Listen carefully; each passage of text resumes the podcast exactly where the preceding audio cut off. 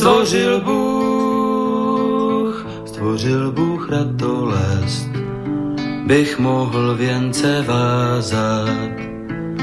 Děkuji, děkuji za bolest, jež učí mne se tázat. Děkuji, děkuji za nezdar, jenž naučí mne píly. Bych mohl, bych mohl přinést dar, byť nezbývalo síly. Děkuji, děkuji, děkuji. Děkuji, děkuji za slabost, jež pokoře mne učí. Pokoře, pokoře pro radost, pokoře bez područí. Děkuji, za slzy děkuji, ty naučí mne citu, živým již, živým již žalují a křičí po soucitu děkuji, Dobrý večer, vážení posluchači. Stanislav Novotný zdraví srdečně z Prahy, všechny Slováky a Čechy, kterým není lostejný osud našich zemí, našich národů. Je zřejmé, že povaha a podoba euroatlantické civilizace se mění takřka před očima a že se celý svět dostává do nového pohybu. Je také zřejmé, že tento pohyb má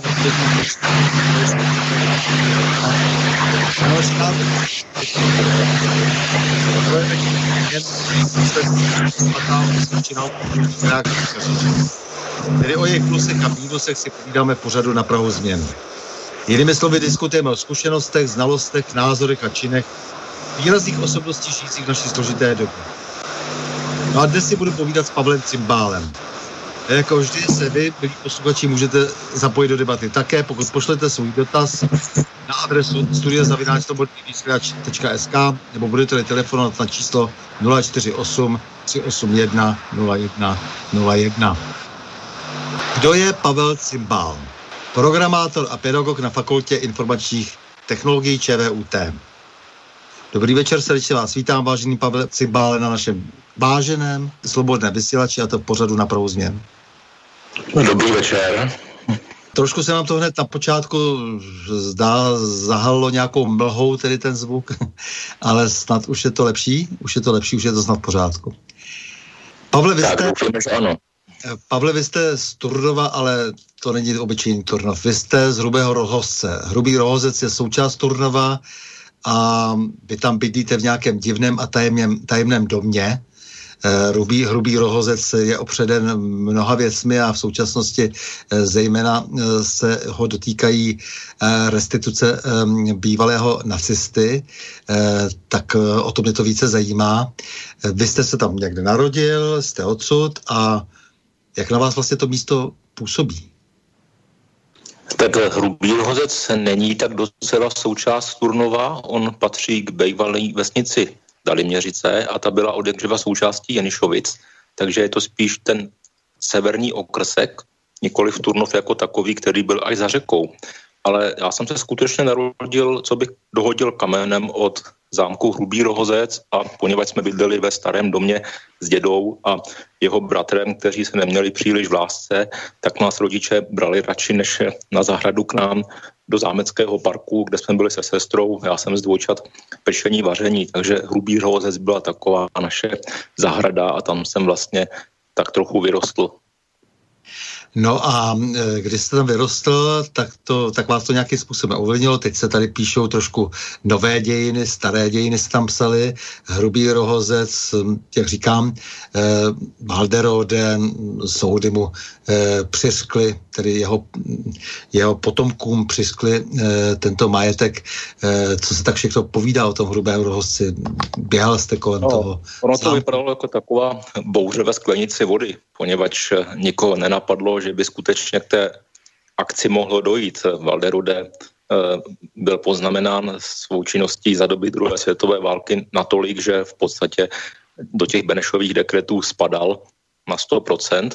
A když se v 90. letech objevily první náznaky, že by usiloval o navrácení jak zámku Hrubý Rohozec, tak přilehlých pozemků, tak tomu nikdo moc nevěřil a díky jednomu z aktivistů v Turnově, panu Kunetkovi, se dařilo tenhle proces úspěšně blokovat. Pak ale pan Kunetka zemřel a proces běžel dál a najednou se ukázalo, že může být úspěšný. Byly navráceny nějaké pozemky mezi Turnovem a Janišovicemi, pokud se nepletu, a zámek Hrubý Rohozec de facto od té doby chátrá, poněvadž stát nechce moc investovat do objektu, který nakonec nebude jeho což je hrozně smutné. Třeba je to vidět na zámeckém parku. Za, toho zlého socialismu to bylo krásné místo, udržované s cestičkami, vodotryskem, rybičkami. No ale tak před dvěma lety, pokud se navštívili Hrubý rohozec, tak se byli asi hodně zklamaní. Park zarůstal, nebyly peníze, nebyli lidi, co by se o to starali. Takže osud toho zámku mi hodně leží na srdci. Sice Kastelán, eh, pan Holub dělá, co může, ale když nejsou peníze, tak je to těžký. Eh, je to strašné, protože pan Valderode pracoval pro nacistickou rozvědku, eh, takže tam není už vůbec o čem diskutovat. Eh, přesto se to povedlo, protože když si Jan Ruml mu nechal udělit občanství, české občanství, které vlastně po těchto letech, po těch mnoha letech zavdává ten titul, proto říci si o majetek. A byl to tedy podvod, který se netýká jenom pana Valderova, Valderodeho, ale celé řady dalších lidí a ten precedens může potom eh, poznamenat celý ten proces, který se vztahuje eh, k Benešovým dekretům, eh, kdy se znovu jaksi otevírají stará témata a ta touha potom navrátit si majetek, přestože nám vůbec nic Německo nezaplatilo za reparace a bylo to vnímáno, takže vlastně to odnětí majetku s těm lidem, kteří se zaprodali za cizickým režimem, takže jakousi kompenzací a nyní se ukazuje, že nejenom, že nám Německo nic za eh, to, co jsme utrpěli za války, nezaplatí, ale ještě navíc, eh, že Německu vrátíme eh, to, o co si postupně bude tou salámovou metodou říkat. Ano, tak to bohužel je a pokud tato první vlašťovka uspěje, jakože to vypadá bohužel, že ano, tak je to průlom. Tak pojďme dál, protože začali jsme u toho hrubého rozhodce tím, že jste eh, se tam narodil, ale eh, co dál, co vy, eh, co maminka, tatínek, co vás předznamenalo pro kariéru, kterou jste, do které jste dospěl, nebo ve které jste dospěl k nějakým přesvědčením a k nějakým pozicím v životě?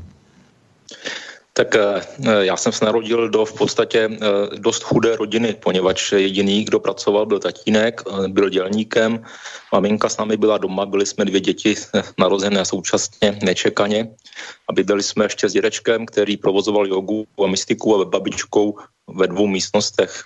Bylo to ve starém domě z počátku století, takže tak trošku old school by se dneska řeklo. No ale právě to, že jsem měl víceméně nouzy a rodiče mi nemohli koupit žádné drahé hračky, tak mi kupovali knížky.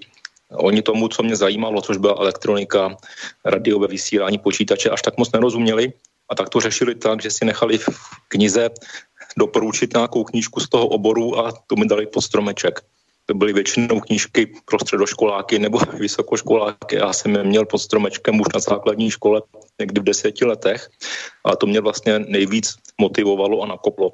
Tam byla spousta zajímavých věcí, které jsem nerozuměl, tak jsem se chtěl dozvědět o tom víc a experimentovat s tím a takhle si hrát.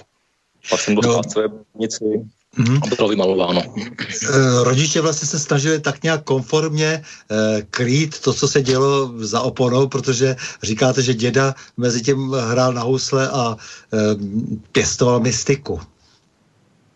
No to je právě to. Děda, jakožto vyučující houslí, měl kontakty do různých vyšších sfér lokálních zastupitelstev a doktorů, primářů a podobných a zároveň byl režimu nepohodlný. Takže se dokonce stalo, že se u nás jeden čas zajímala státní bezpečnost, co se tam vlastně provozuje. No, bylo to takové veselé, ale na druhou stranu zpětně vzato socialismus nás nějak až tak moc nepoznamenal, jak jsme to ustáli. Jak se dostala třeba vaše teta do Bagdádu? No, to je právě spojitost s tou mystikou. Od malička slýchala eh, o orientálních zemích a východních naukách a pak poznala v Praze, kde pracovala studenta z Iráku. Tehdy jsme brali Irák jako zpřátelenou zemi, počítali jsme, že bude součástí východního bloku. Tak jsem přišla první várka studentů a jeden z nich se stal jejím manželem.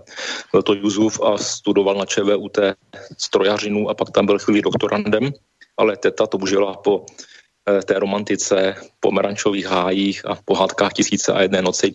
A tak ho vlastně přemluvila, aby se přesunuli do Bagdádu. On původně nechtěl, pak souhlasil, no a tam byla od konce 60. let vlastně až téměř do teď. Aha, toto jí muselo hodně poznamenat, protože přece jenom se docela dost věcí v Bagdádu událo od té doby. Ano, zažila v podstatě tři války a to není, to není úplně málo. Takže vy máte takové pestré příbuzenstvo, to znamená na jedné straně Bagdád, eh, máte tam i ty německé příbuzné, takže teď no, vlastně zase, zase na druhou stranu se bouříte. Je to, je to běžná rodina, dá se říct až multikulturalistická. Ale bouříte se proti tomu, že, by, že, že bychom měli přijít o hrubý rohozec? Já jsem, já jsem lokální patriot, ačkoliv máme takhle široký rozsah po světě, tak pro mě je doma eh, mezi Turnovem a Jabloncem nad Nisou, tam mě to oslovuje tam ve mně všechny struny znějí, jak pravý klasik. No, takže dobře, vy jste se narodil v 77. Eh, roce, takže to jste strašně mladý člověk. Eh, těžko se vás ptát na nějakou starou historii a vaše osobní zkušenosti. Eh, byť samozřejmě říkáte, že se velmi zajímáte o historii svého kraje, ale to poznání je samozřejmě zprostředkované, ale řekněte mi, jak vy jste prožil rok 89, to vám bylo kolik, 12 let? To si pamatuju úplně přesně, poněvadž jsme byli kupovat v bazaru liže na lyžařský výcvik do sedmé třídy, ale eh, bazar byl plný lidí, kteří tam nic nekupovali. Oni se tam chodili ohřát a na náměstí probíhala jedna z prvních demonstrací. My jsme jako Turnov byli tak trošku výjimeční, poněvadž u nás byla silná raketová posádka, dokonce se říkalo, že disponuje jadernými hlavicemi, což se ukázalo nakonec jako asi nesmysl. Takže to u nás lidi brali citlivě a jakmile začaly listopadové změny, tak jsme byli jedno z měst, eh, kde postupovali kupředu nejrychleji. V podstatě celé náměstí bylo olepeno plagáty, kde vévodilo slovo pluralita. Dneska na to vzpomínám s trpkým úsměvem, poněvadž to je přesně to, co aktuálně ztrácíme. No a eh, vzniklo u nás vlastně občanské fórum, které spolupracovalo s tím pražským. Dokonce u nás tu dobu už byly i některé soukromé obchody a v nich eh, se stávala taková centra toho lokálního informování, byly tam všude vylepeny letáky. No byla to dynamická doba, Pamatuju si, jak ve škole v podstatě během jednoho týdne všichni otočili z popírání toho, co se dělo na podporu, což bylo takové veselé. No a během měsíce až dvou se ze soudružek učitelek staly paní učitelky a jelo se dál. Takže listopad bylo takové velice rychlé přepnutí až jsem se divil. Ale to všechno si pamatujete, jste schopen to ještě reflektovat. Ve 12 letech už jste měl jak Určitě, z toho, z toho nějaký roku. Dobře, no to je, to je silné prohlášení, to vás musíme někdy no, vyzkoušet. bohužel, tomu takhle musím říct, poněvadž já si pamatuju třeba dědečka, který v tu dobu zemřel, takže nemám ani, jak bych jinak k tomu přišel. No dobře, a vy jste teda, eh, protože jste technik, eh, k té technice jste inklidoval vždycky a říkáte, že už jste na konci 80. let měl mikropočítač? Mikropočítač ne, na to jsme byli e, příliš nemajetní, ale z integrovaných obvodů jsem si stavěl různé, dneska bych to nazval automaty se sekvenční logikou, které jsem si tam navrhoval. Jak se logika navrhuje, jsem v tu dobu už věděl a asi nejvíc mi dala stavebnice Kyber od podniku Aritma, která právě byla natolik chudá a strohá, že jenom obsahovala pytlíček se součástkami a popis, co dělají. Žádná doporučená zapojení tam moc nebyla, spíš taková nalejvárna, jak by se dneska řeklo. A s tou mě hrozně bavilo experimentovat. A druhá, která mě bavila, byla ruská stavebnice Uni Electronic, ta byla orientovaná spíš na radiový příjem a analogovou techniku. No a to byl dárek, který mi vydržel třeba rok, poněvadž já jsem si ty zapojení vylepšoval, hrál jsem si s tím neustále a zkoušel různé věci a když si člověk s něčím hraje jako mladý, tak mu to dá úplně nejvíc. Má všechno osahané a nepotřebuje se učit žádná dogmata. Je to pro něho prostě přirozený. Takže vy jste vlastně vplul se svým talentem, se svou eh, touhou eh, poznávat eh, ten eh, jedničkový a nulový prostě svět eh, vlastně už jako na, na konci 80. let, a pak se to do toho pronikl teda na počátku eh, těch let 90. tak jste nějak jaksi minul ty převratové nebo převraté, převratové události a přišel internet a tak dále a vy jste se věnoval pořád svému oboru a nějak jste nevyčuhoval znovu. No, tam je zajímavé, že já jsem eh, dojížděl na průmyslovku do Jíčína a srovnání těch měst Turnov a Jíčín bylo docela zvláštní. Turnov byl takový progresivní, tam se tlačilo na ty změny opravdu hodně. Třeba od nás odešla posádka sovětská jako z úplně prvního místa v České republice. Když to Jíčíně to bylo takové ospalé, tam ten socialismus dožíval trošku déle. A k té vlastně došlo, že to dělají konkrétní lidé, kteří na něco tlačí a mají konkrétní vliv. Mm-hmm. Dobře, takže jste sledovali to společenské dění, ale samozřejmě střední školy to ještě není žádná, eh, žádná velká možnost se prosadit, nebo ani to nedává moc smysl. Eh, pak jste šel tedy studovat eh, na ČVUT? Na ČVUT a to ještě tehdy internet nebyl. To byl rok 1995 a mm-hmm. vzpomínám si na svého kolegu, který dostal dokonce zákaz vstupu do počítačové učebny a odůvodnění bylo, zkoušel se připojit k internetu prostě si nahrál na 286 paketový driver a zkoušel, jestli se někam dopinguje. A za tohle to mu sebrali přístup. Taková byla tehdy doba, ale už za půl roku, to byl leden 1995, eh, 96, tak to, tak internet začal být pro vybrané studenty k dispozici proti podpisu a konstatování, že budou používat pro akademické účely. Takže všichni se nahrnuli na jediný server Power, kde byl internet routovaný No ale za dalších půl roku už byl dostupný všude a vlastně začala se rozvíjet dál. Byl studoval jste, studoval jste, co se dělal potom, jako po studiích. Šel jste tedy na, to, na, na ČVUT, vystudoval jste? Ještě jste já jsem byl doktorandem. Já jsem byl doktorandem eh, na síťový provoz, TCP, IP, vysokorychlostní, ale můj hlavní zájem je assembler. To jsou ty jedničky a nuly asi to má spojitost s mými zájmy v hraném mládí a mě baví učit procesor ty nejzákladnější věci a dělat to tím nejefektivnějším způsobem. A Assembler vlastně není programovací jazyk, to je jenom popis toho, co se děje na křemíku a tam se to kouzlo vlastně vytváří. To mě na tom hrozně baví.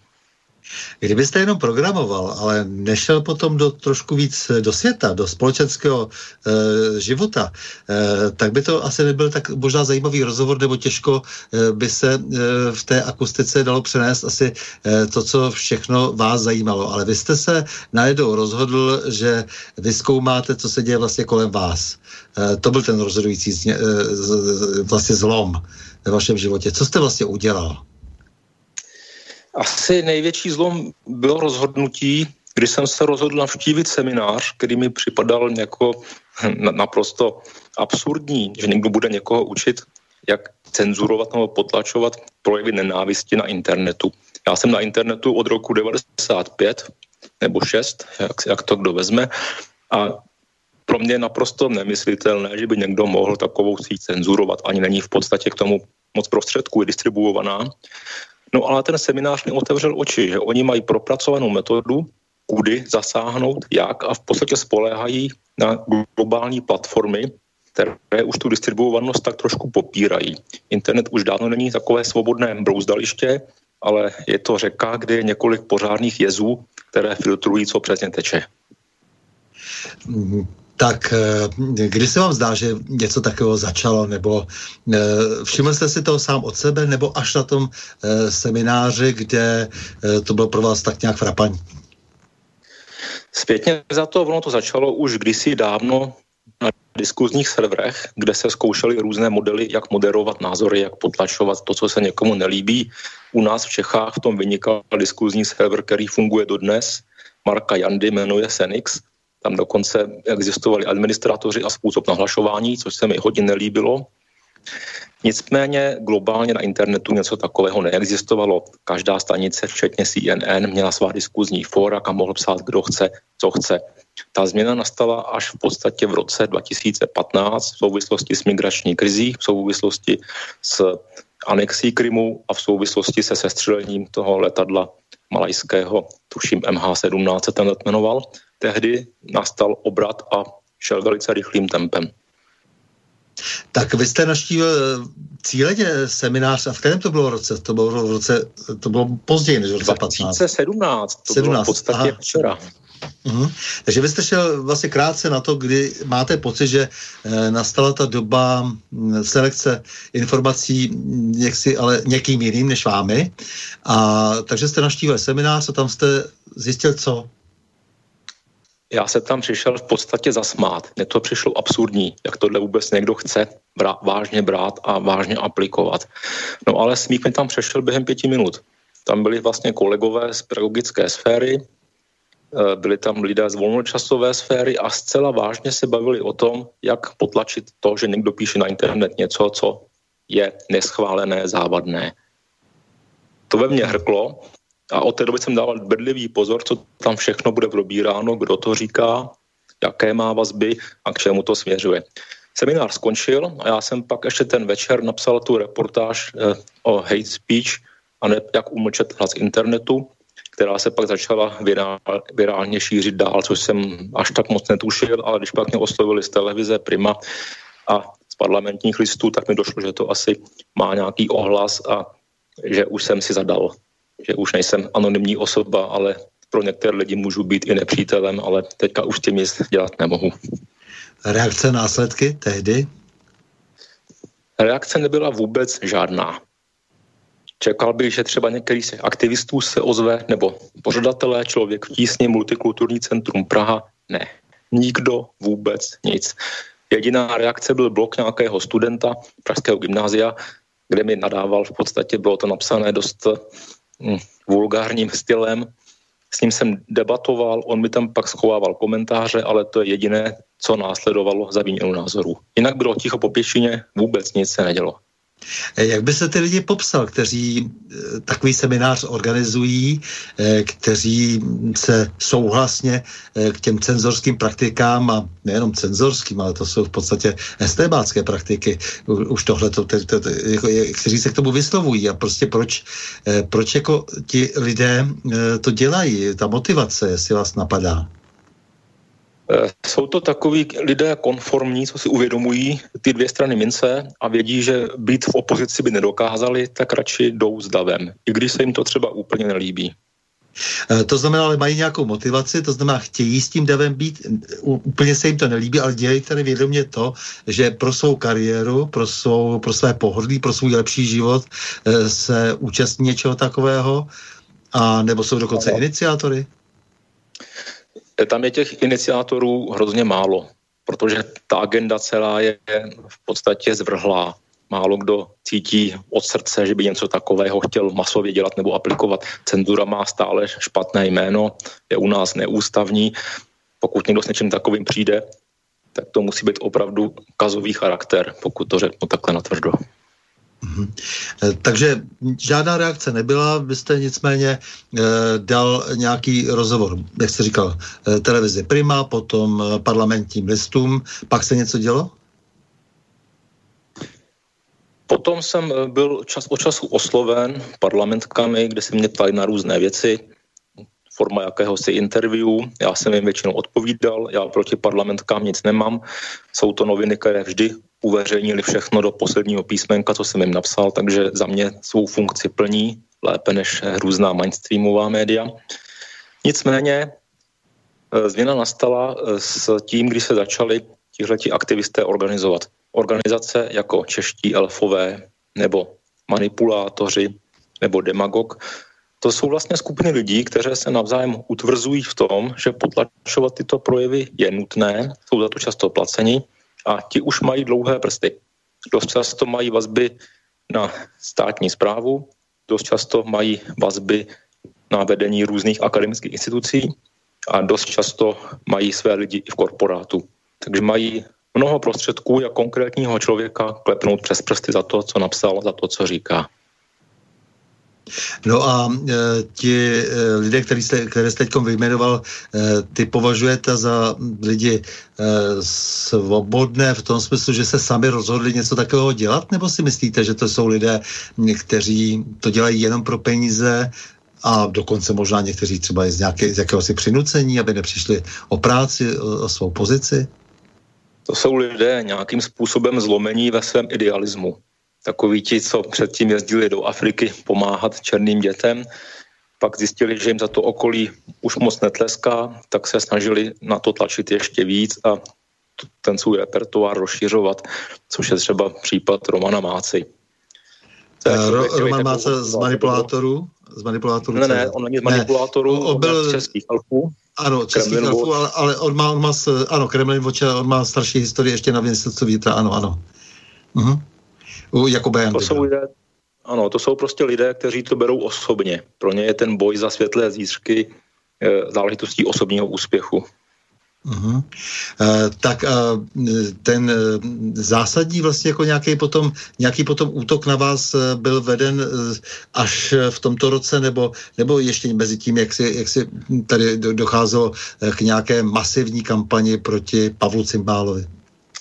Tak první vlaštovka vlastně přišla v mém zaměstnání, kde jsem byl volán na kobereček. Nechápal jsem úplně proč, ale ukázalo se, že na mě přišel udavačský dopis od člověka, který se údajně podepsal, ale ten dopis jsem neviděl.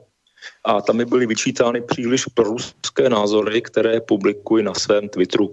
Tak pochopitelně já jako soukromá osoba si na svém Twitteru chci psát, co uznám za vhodné. To vůbec nějak nesouvisí se svým zaměstnáním. Tak jsem jediné, co jsem udělal, že jsem nahradil odkaz, který odkazoval k zaměstnavateli, kde jsem měl své stránky o Assembleru eh, přes odkaz jiný a tím to skončilo, jinak mě nikdo dál nepopotahoval. Ale přišlo na mě pak druhé udání, to právě bylo dílo pana Máci, který vlastně navařil po druhé tu samou bramboračku.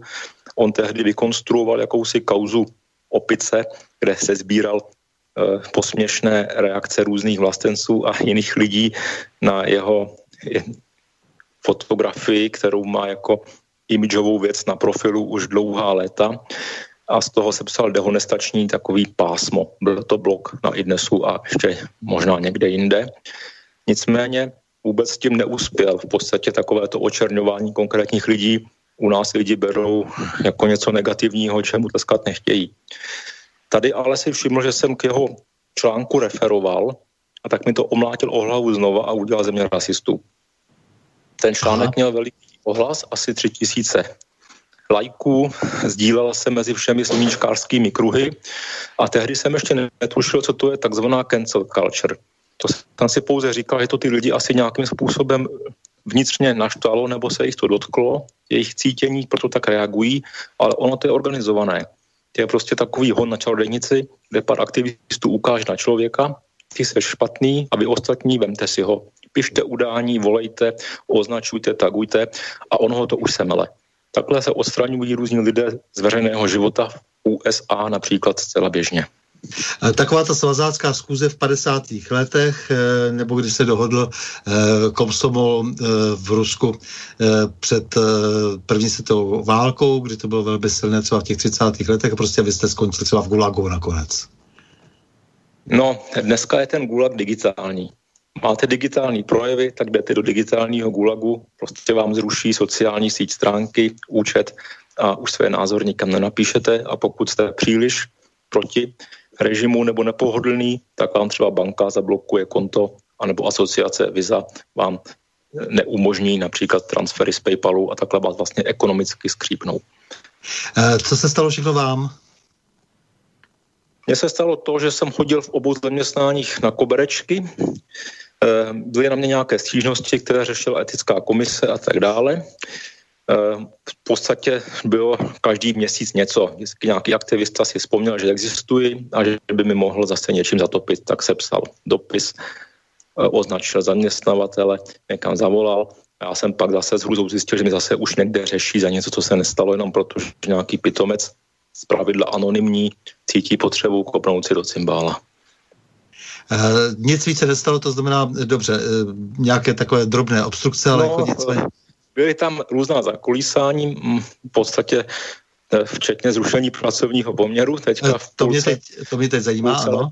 To bylo to finále, ano. Tam došlo k tomu, že vlastně než doběhl semestr, tak jsem zjistil, že najednou nemám přístup do fakultních systémů a nemám ani jak naplánovat pro studenty zkoušku. Tak se pátralo potom, čím to je. Nakonec se ukázalo, že to asi bylo buď automatické rozhodnutí, anebo někým podpořené.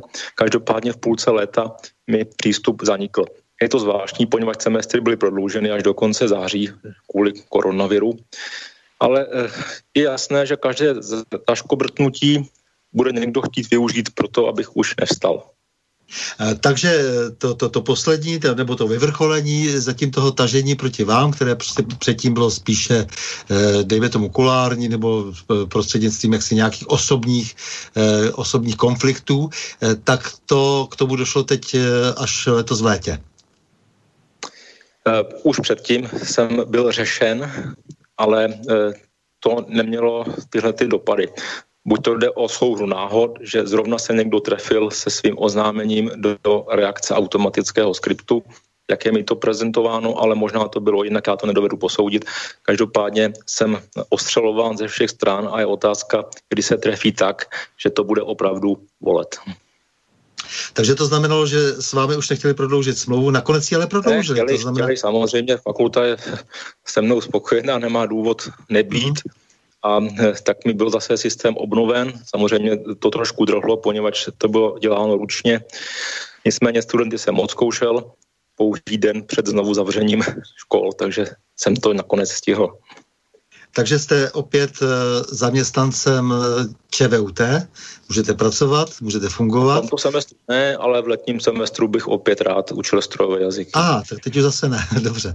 Eh, a to znamená tedy, že nakonec docílili ti udavači, ti, ti různí tajemní sledovači to znamená, to jsou zejména ti elfové od pana eh, Kartouze, jako ty, ty, ty lidi, kteří jdou ze zadu, eh, tajně, anonymně, tak docílili svého? Já, já si myslím, že nedocílili, poněvadž mě akorát eh, svým způsobem naštvali a probudili k větší aktivitě. Mhm. Dobře, takže, takže teď jste v takové té bojové náladě, nicméně cítíte se trošku obklíčen a e, tyhle ty lidi teda, jak, jak si, e, dejme tomu, zpřádají prostě dál, jak si nějaké plány, e, jak vám e, zde příjemnit život, to, to tak to asi je, protože oni na to mají e, spoustu peněz, jsou za to placeni a mohou si dovolit e, člověka takto likvidovat, protože e, mají pocit e, ke svému krytí, že je to jakási poptávka po Já vám to povím takhle. Vy jako právník asi budete vědět víc, ale já si myslím, že chyba je v tom, že zatím nikdo se nebránil tady těmhle těm kampaním právní cestou. Když se podíváte na reporty českých elfů, tam už tolik lidí bylo záměrně očerňováno nebo dehonestováno, že nějaká hromadná žaloba na ochranu osobnosti by musela nutně uspět. Eh, já s vámi souhlasím, bylo by tam potřeba, ale aby, eh, a dostávám se to k tomu vašemu eh, hlavnímu vlastně profesní, k té vaší hlavní profesní náplně, bylo by tady potřeba, aby spolupracovali IT odborníci, trošku vás tak vyzývám, protože celá řada těch útoků je anonymních a bylo by dobré rozklíčovat ty anonymy. Bylo by dobré je vystavit na světlo světa, aby se také mohla potom, mohly potom případně, případně orgány činné v trestním řízení, anebo tedy v, občanskoprávní, v občanskoprávním řízení, aby se jimi lidé mohli konkrétně e, zaobírat, protože e, tady je, myslím, jak si ten veliký problém v tom, že se velmi obtížně na ty lidi ukazuje prstem. Tohle je taková dvousečná věc. Já osobně si myslím, že každý si má stát za svým svým jménem, svou osobou, tím, co má mm-hmm. za sebou a nebýt anonymní. Ano. Na druhou stranu, pokud bude třeba přístup na internet podmíněn nějakou identitou konkrétního člověka, ke které bude jednou provždy svázán a nebude tam moc být jako někdo jiný, tak je to zase hrozně silný klacek na ty, co chtějí cenzurovat a blokovat pak někoho zablokují a už se nevrátí, nebude mít. E, to s vámi souhlasím, ale jestliže někdo dělá právě takovéhle nepravosti, jako, jako ta e, sbírka těch Pavlů Morozovů, e, kteří takto řádí na internetu, tak tady by bylo naopak e, třeba o nich něco vědět.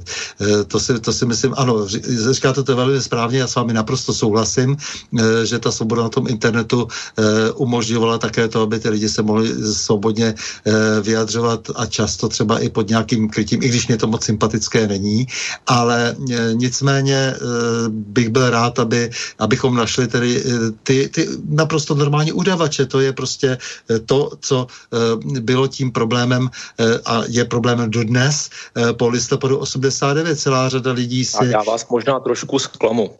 Když hmm. se mhm. podíváte do USA, ne, americký svaz, náš vzor, jak platí dneska, tam jsou daleko dál v těchto procesech, tak tam se udává zcela neanonymně.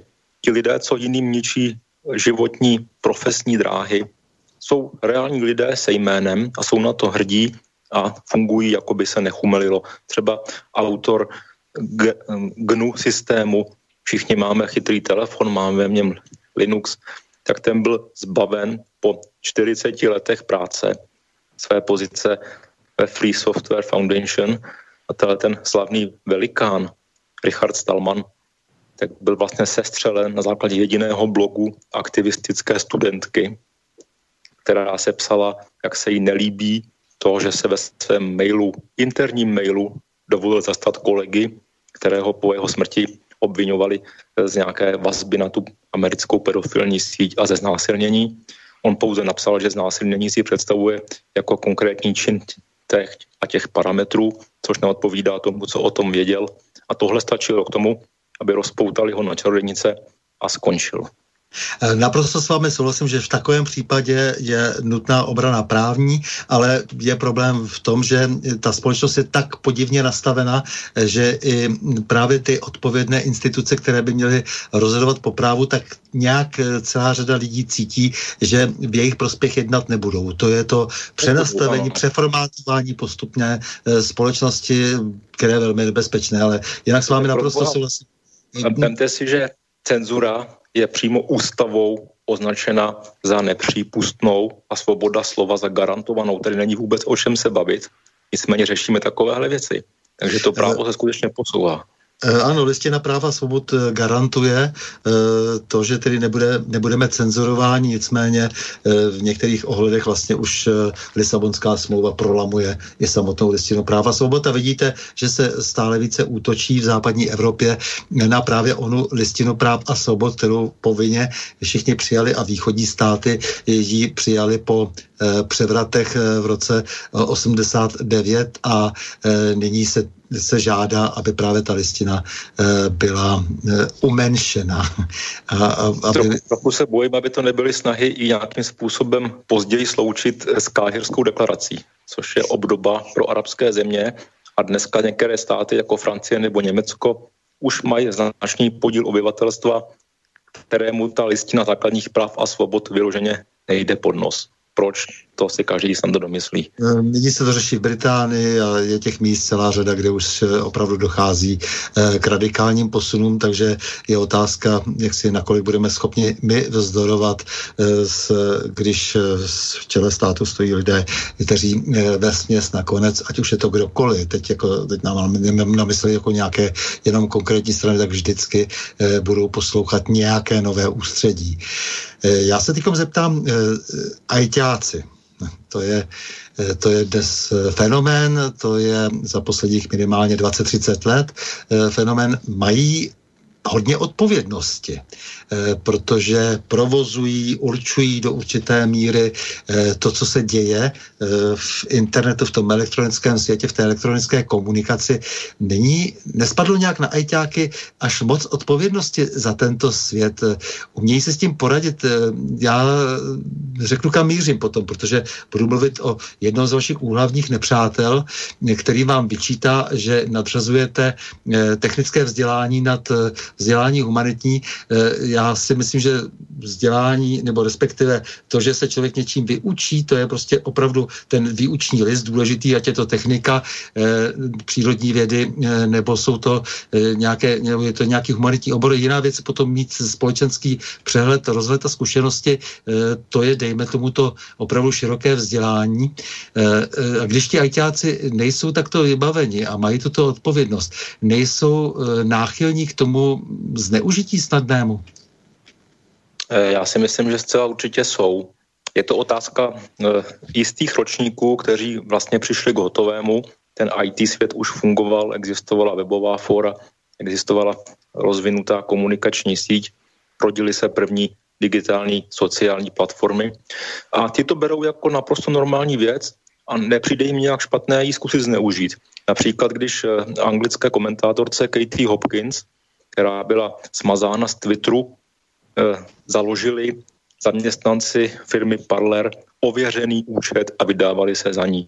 No, prosím vás, co to je? Tak zaměstnanec nějaké platformy někomu založí jakože ověřený účet, aby ho mohl poškodit. I to je zneužití vlastně eh, pracovního nástroje nebo pozice ve firmě. A to oni klidně udělají, to je prostě legrace. A digitální šikana je pro tyhle lidi vlastně zábavou.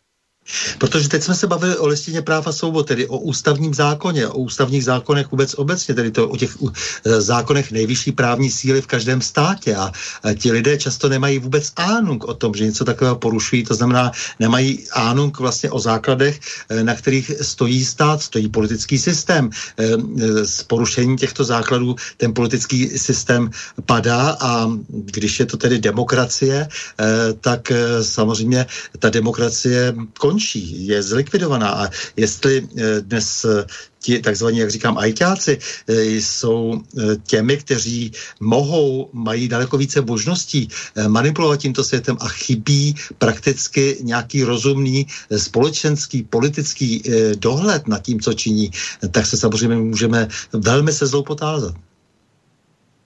To tak skutečně bude. Je to důsledek výuky v 90. letech, kdy se vlastně přistupovalo eh, k historii tak, jako že to je něco, co už se nebude nikdy opakovat, konec dějin, teďka máme svobodu, demokracii a už jenom světlé zítřky.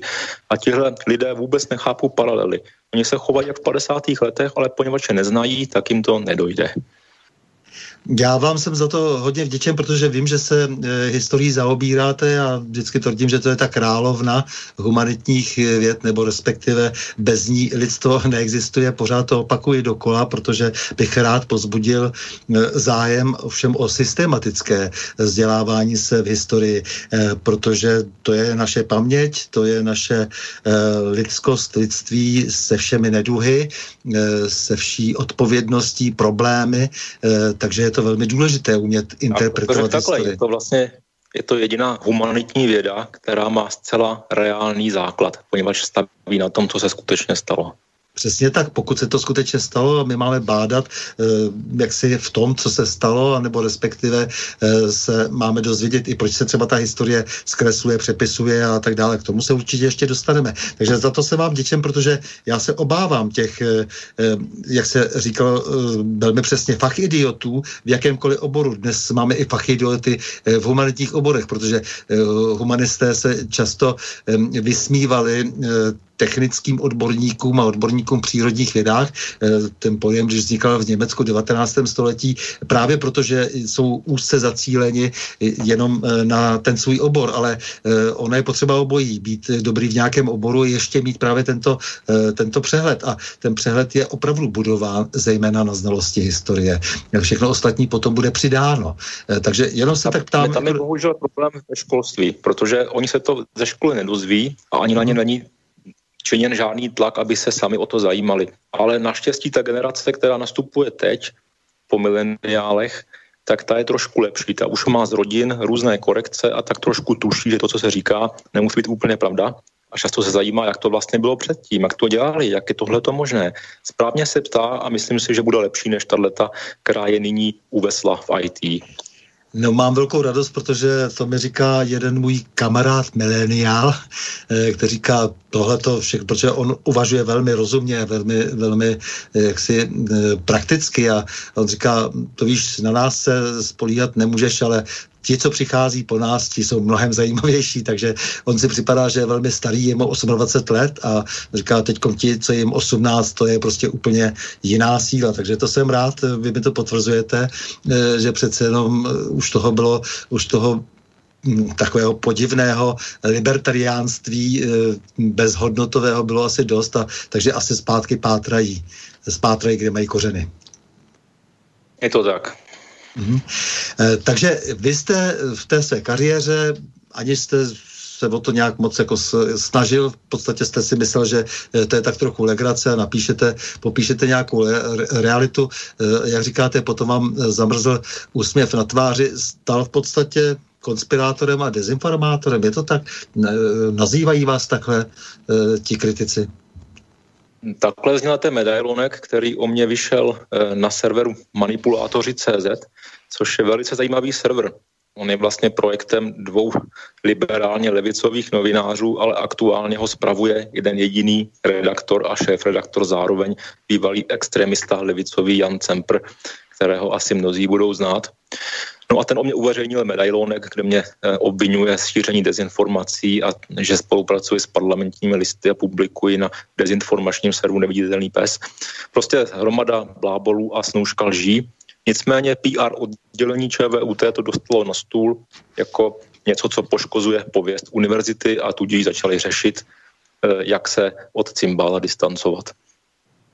Eh, Jan Semper eh, toho má na Wikipedii pomalu víc než Albert Einstein eh, a z toho je přece už vidět, jak jsme manipulovaní, kde jaký Pepek Vyskoč, který slouží, slouží antiliství, antikultuře, anticivilizaci, si nechá naťukat o sobě tisíce zbytečných dat a lidé, kteří mají silnou historii, jež konání by mělo, mělo a má smysl, tak jsou tou soldateskou wikipedistů cenzurováni jenom protože nejedou v hlavním globalistickém proudu a Jan Semper tedy je e, tou velkou osobností, chlapec, který... E, mě to zajímá, pojďme se na to trochu podívat, protože... E, já jsem, to, já jsem to přiznám, že jsem... No, typický představitel bych řekl, jako toho, tohohle toho manipulá, manipulátorského světa. On je vlastně ten manipulátor, oni se nazvali správně. Ano, je to taková ironie, že vlastně název nakonec sedí, ačkoliv to asi původně nezamýšleli. Nicméně já jsem Jana Cempra nějak nesledoval. Sice vím, že nějaký Cempr kdysi byl v tom hnutí okupy Klárov, jak kempovali jako česká mhm. pobočka okupy Wall Street eh, tady před úřadem vlády, ale jinak nějak jsem o něm neslyšel. Až když byla demonstrace na Hračanském náměstí, tehdy tuším v roce 2000 15, krátce po atentátu na Charlie Hebdo ve Francii, tak tam eh, se eh, schromáždily různé vlastenecké a protiislámské síly. Bylo tam asi 10 tisíc lidí a když demonstrace skončila, tak se zjistilo, že nemají kudy odejít. V podstatě veškeré ústupové trasy z toho náměstí byly zablokovány policií. Když jsem se ptal těch policajtů, proč ty lidi nepustí ven, proč se tam musí v mraze tísnit staří lidé a úzkou uličkou vycházet směrem eh, na eh, brusnici, tak mi bylo řečeno, že veškeré ústupové cesty má zablokovaná jiná aktivita, je tam ohlášená demonstrace no a ohlašovatelem všech těchto záborů byl Jan Semper. Takže on jako jeden člověk de facto obšancoval celý náměstí, kde se konala veliká demonstrace, aby ty lidi nemohli o tamtuť po pořádku odejít. Mimochodem další ústup směrem dolů na malou stranu měl zablokován Antifa a s nimi tam držel transparent známý pirát Bartoš. Uh ten e, Bartoš je tedy jiná ještě kategorie, ale ten Cempr, e, to je člověk, který zcela evidentně má nějaké problémy sám se sebou, protože co byl Antifa, veden byl dlouho, dlouho jako extré a je stále, pokud vím, veden jako extremista naší státní zprávou. Už tak není. Už no, tak bohužel ne. Eh, ještě ho odmítli na konci roku 19 eh, vlastně z toho seznamu dostat úplně, co, co já tedy vím, ale nicméně náhle, náhle prostě založil uh, manipulátory CZ, od někud se objevily peníze a, a ten člověk posuzuje ostatní. Nedokončil ani školu, takovou tu Sorošovskou v Olomouci, kdy se pokusil být právníkem, ale tuším, že asi ve druhém ročníku to vzdal, takže ještě se ani nepřipravil pořádně pro život, ale je mu jasné, co mají dělat ostatní a posuzuje eh, lidi, kterým s odpuštěním opravdu nesahá ani pokotníky. Eh, víte, mě zajímá tady to, že vlastně i ta Wikipedie třeba, když jsme, jsme tedy u toho vašeho oboru, si najímá z ideologizované studenty, kteří rozhodují o relevantnosti údajů, když tedy tam tolik prostoru věnují Janu Cemprovi, jiným, je, jiným podobné údaje mažou. Těm lidem samozřejmě zase chybí zkušenosti, vzdělání. Jsou to často 20-letí studenti různých vysokých škol a vytváří tím veřejné mínění. A z Jana Cempra udělali svého hrdinu. Je to zvláštní fenomén. Ten, ten člověk má zcela evidentně nějaké osobní problémy, které potřebuje si vlastně na těch druhých nějakým způsobem řešit. A v tomto věku přece nemůže být dospělý. Já si myslím, těch problémů je víc i po finanční stránce. V podstatě to dělá z části i za peníze, poněvadž byl ve vážných problémech a dluzích. Na druhou stranu, eh, on dělá to, co se děje i jinde. Třeba eh, server demagog.cz je vlastně taková sesterská aktivita, jako dělají manipulátoři, akorát, že daleko lépe organizovaná. Ta už je krytá, tuším, lidmi z Masarykovy univerzity v Brně a dokonce získala exkluzivní smlouvu na spolupráci s Facebookem, pro který bude dělat a dělá, jak asi si někdo už všiml, takzvaný fact-checking. To znamená označení příspěvku jako pravda nebo nepravda. To je Orwell v podstatě dovedený do důsledku. No to je právě to, co, to, na, čo, na co útočím, že ještě navíc jako jsou posíláni, jsou vybíráni lidé, eh, kteří eh, velmi obtížně mohou eh, rozhodovat o tom, co to je opravdu ten, ten fakt, co to je, co je opravdu ta pravda. Oni to mají kontrolovat, skutečně k tomu nemají nejmenší předpoklad. Tady myslím si, že i kdyby měli, takže na to nemají právo. Mohou jaksi sami informovat, komentovat, to můžeme dělat všichni, to je v pořádku, ale nemohou jak si prstem ukázat a vyřknout nějaký soud, to nepřipadá v úvahu. A je zajímavé, že právě je to takový druh lidí, eh, kteří, který, kteří jsou vždy najímáni eh, různými buď totalitními režimy nebo cizími velmocemi. Jak, já nevím, třeba my jsme tady měli Jakeše a Bilaka, byl na to hrozný pohled po, po roce 68, jako by se nám chtěli, chtěli ti eh, Sověti pomstít, ale eh, ono se těmi lidmi lehko manipuluje. Eh, tento druh lidí je snadno zmanipulovatelný proto, protože nemají nikam, nemohou nikam ustupovat, nemohou nic vymyslet, nemohou jít svou vlastní cestou. Není to dnes tak, že se podobní lidé najímají, protože jak si jsou v nějaké existenční jistotě při malé námaze při malých schopnostech? Pro mě to je takový lakmus toho, co se děje. Eh, člověk má tendenci říkat si, tak eh, žádné gulagy tady nemáme, nikde nevlajou svastiky, jaká pak totalita, máme svobodu, ale stačí se podívat, jaké typy lidí jsou nyní taženy nahoru, o koho se režim opírá a jaké aktivity podporuje a je nám jasné, že to svobodný režim nebude tohle je takový první lakmus. Kouknout se, kteří lidé jdou nahoru, v jaké mm-hmm. době a totalita se tím prozradí asi jako jednou z prvních věcí. Jan Semper je opravdu takový exemplář, takže nechci mu dál tady dělat reklamu, protože jsou ještě jiní, ale vím, že konkrétně on velmi útočil na vás, tak e, proto jsem si myslel, že bychom mu měl nějaký prostor no, eh, konkrétně u Jana Sempera stačilo oznámit univerzitě, o koho jde, schromáždit pár faktů a Nakonec univerzita se rozhodla, že nebude výstupy tohoto pseudoserveru brát v potaz, takže na tomto no, poli jsem zatím vyhrál.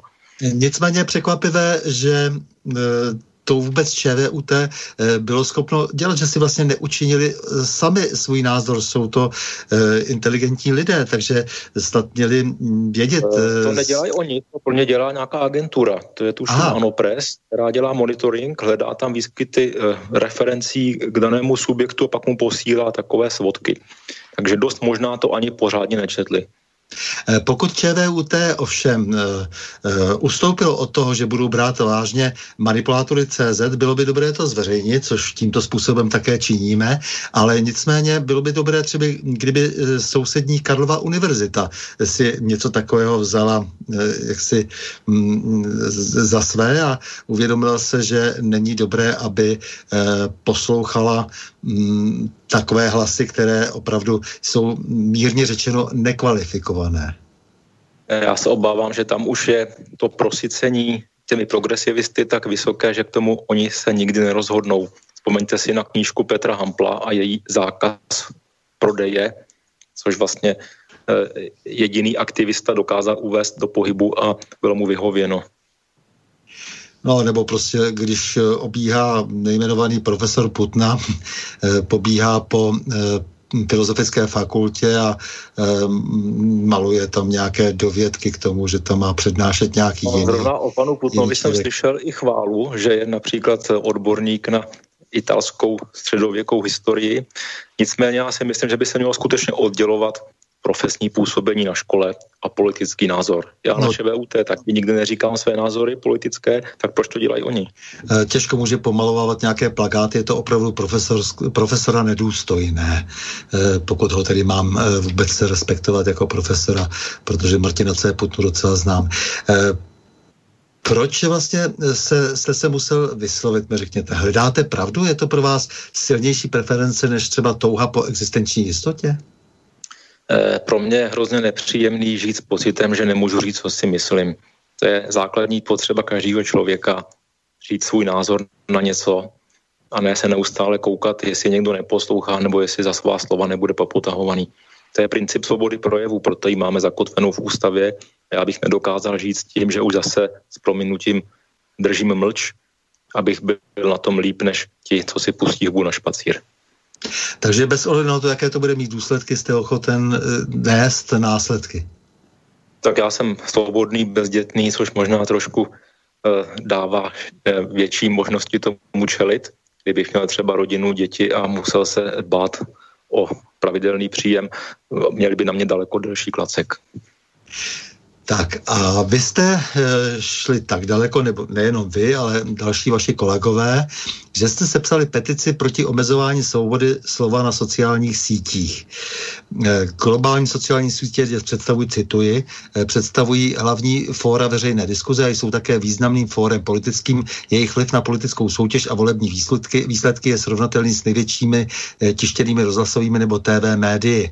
Vlastníci platform mají na trhu prakticky monopolní pozici a nejsou politicky neutrální. Naopak, selektivní filtrací obsahu a blokací nepohodlných uživatelů systematicky systematicky porušují právo na svobodu projevu a ustanovení o nepřípustnosti cenzury, základní kameny ústavního pořádku ČR a tak dále. Ta petice má několik odstavců.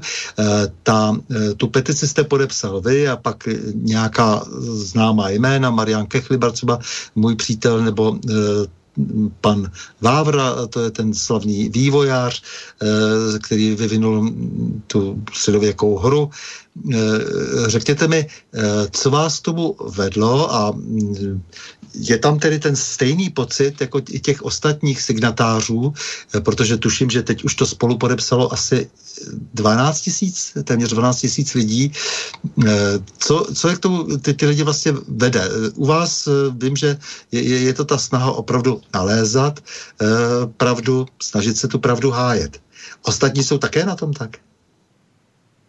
Já si myslím, že to je potřeba každého člověka a mnozí z těch signatářů mají podobnou zkušenost jako třeba já. Tuším, že Dan Vávra byl taky popotahovaný na základě politické nekorektnosti, že e, vydání té jeho středověké hry také bylo kritizováno e, těmi progresivními kruhy. Takže každý z nás eh, už s tím eh, do kontaktu přišel. To je můj názor a to je asi to, proč se lidé vyslovují. To je podobně jako za normalizace, také k tomu podpisu těch různých petic docházelo většinou v základě osobní zkušenosti s režimem. Mhm. Eh, máte už nějakou odezvu? Je tam nějaká reakce někoho odpovědného na jakékoliv úrovni? No, vyšel tam krásný souhrn, jak se která strana k této petici staví, poněvadž Marian Kechlibar udělal dost pro to, aby jim dal prostor se k tomu vyjádřit. Ku podivu mnoho stran na to nereagovalo vůbec, některé částečně a asi nejhorší je diskuzní fórum Pirátů, kde se skutečně začaly probírat jednotlivé možnosti, co s tím udělat jejich optikou a doporučuji vřele si to pročíst. Je to strašně smutný čtení. Eh, Piráti jsou vůbec smutný případ, protože oni si na tu svou pirátskou vlajku napsali svobodu na internetu a potom pro ní dělali co si pouze velmi, velmi iluzorně a vlastně nikdy se eh, nezapojili do toho boje za svobodu na internetu nějak moc vážně, ani v Evropské unii na žádné z těch úrovních neměli tu možnost opravdu. Co si vůbec o té straně myslet? Strana, která tady se jak si vesluje tady na nějaké bárce zahalené do marihuánového kouře akorát a vlastně já, já budu, já budu stále intenzivněji vlastně všechny ty, všechny ty konformní prostě blafy hltá a souhlasí s nimi. Eh, zkuste se podívat, eh, kdo je vlastně členem strany a kdo je v jejich eh, lokálních združeních. Zjistíte, že to je celé postaveno na jakémsi zbytku z Techno 23 scény, což byly lidé, co si pořádali ty ilegální technoparties a pak se v rámci svého pohledu na svět snadno přetavili v zárodek naší pirátské strany, což byla jenom taková kopie franšíza toho švédského modelu. Nicméně vzhledem k tomu, že pirátské strany v celé západní Evropě v podstatě vyklidili pole, u voličů nenašli podporu, tak ta naše, díky tomu, že zelení se nedostali do parlamentu, získala injekci od těchto těch opuštěných voličů a díky tomu šla nahoru. A v současné době jde nahoru i proto, že lidé odcházejí od stopky, od stanu a částečně bere dokonce voliče ODS. Teď se bude ODS s přetahovat o takové ty městské liberální rádoby pravičáky, co jsou ve skutečnosti skrytými progresivisty. Mm-hmm. Co si myslíte o těch e, samotných cenzorech na tom, e, kdo se tam chová vlastně nejnebezpečněji na tom e, internetu? To, to mě velmi zajímá, e, jestli by bylo možné udělat jako nějaké pořadí, abychom, e, protože sil je málo, e, času je také málo, prostředků také málo, dejme tomu na, tě, na straně těch lidí, kteří se snaží vzdorovat, e, na co se mají soustředit? E, co je v těch sítích dnes e, nejhorší? Eh, nejnebezpečnější je aktivní blbec. To znamená eh, entita, která má minimum znalostí, minimum vědomostí, ale masově tu cenzuru provádí. Takovou entitou je umělý filtr. Buď to je postavený na nějakým Bayesově teorému, anebo používá nějakou síť umělé inteligence. Každopádně tohle je ten první kámen, který na vás dopadne, pokud napíšete něco nevhodného. No a pak záleží na tom, jestli se bráníte, pak to musí odkliknout nějaký člověk v nějakém call centru, buď to v Jižní Africe, nebo kde všude je mají, co většinou vůbec ani nezná češtinu, pouze použije maximálně nějaký googlovský překladač. No a pokud se znovu odvoláte, tak se na to možná podívá někdo, kdo česky umí, ale nevíme, kde sedí, kde sídlí, zda v Irsku, v Dublinu, nebo tady u nás, jestli mají pobočku.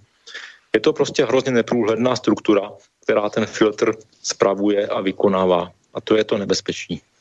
Eh, přitom české právo vyžaduje, aby eh, všude byla vlastně dostupná eh, filiálka každé firmy, a která, ponese odpo- která ponese právní odpovědnost na tom či onom území. Takže toto všechno, co se děje, je už dnes mimo rámec našeho právního řádu.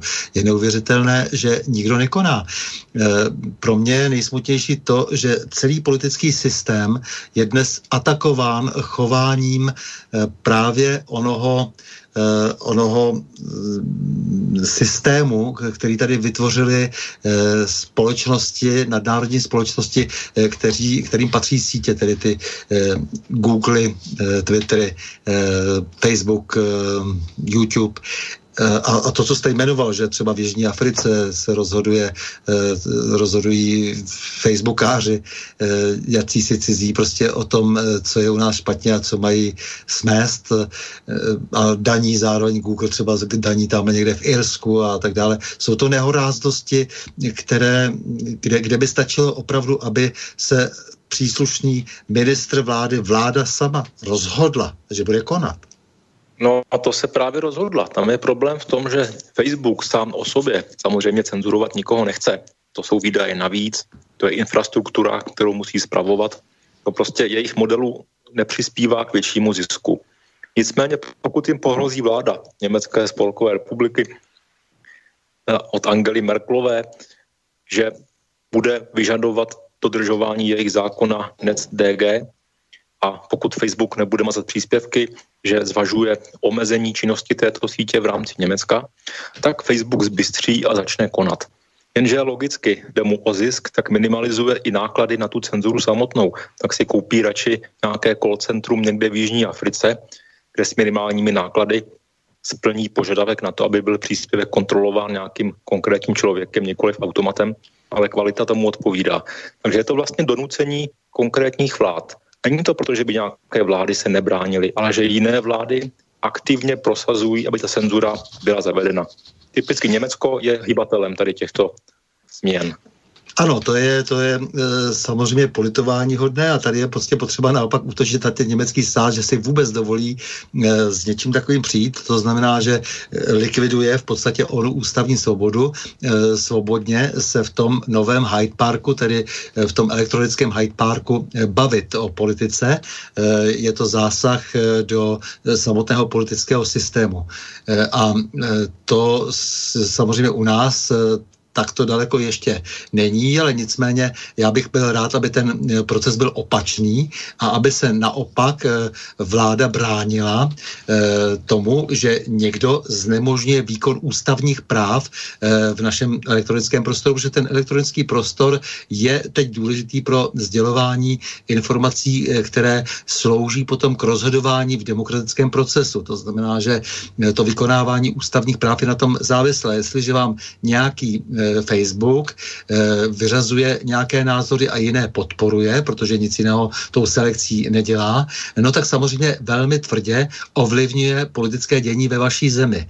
Eh, o tom já tady mluvím a Tady bych naopak vyžadoval e, vládní aktivitu, proto to pořád opakuji dokola, že kdysi ministr dopravy byl zároveň ministrem spojů a kdysi v těch starých dřevních dobách e, se tedy zajímal o m, komunikaci, e, to znamená i o ty, technolo, ty, ty technologické souvislosti, které souvisí třeba s vysíláním, s vysíláním těch tradičních elektronických médií, dávno ještě před internetem, tak bylo by dobré, aby někdo takový jakýkoliv nebo nějaký nový ministr eh, dostal toto za úkol, aby začal jednat o tom, že, si nesmí, že s námi nesmí eh, nějaké společnosti nadnárodní tady manipulovat a nesmí se nám vměšovat do naší vlastní politiky, protože tímto způsobem to dělají. Tímto způsobem vlastně je, jsou likvidována naše ústavní práva.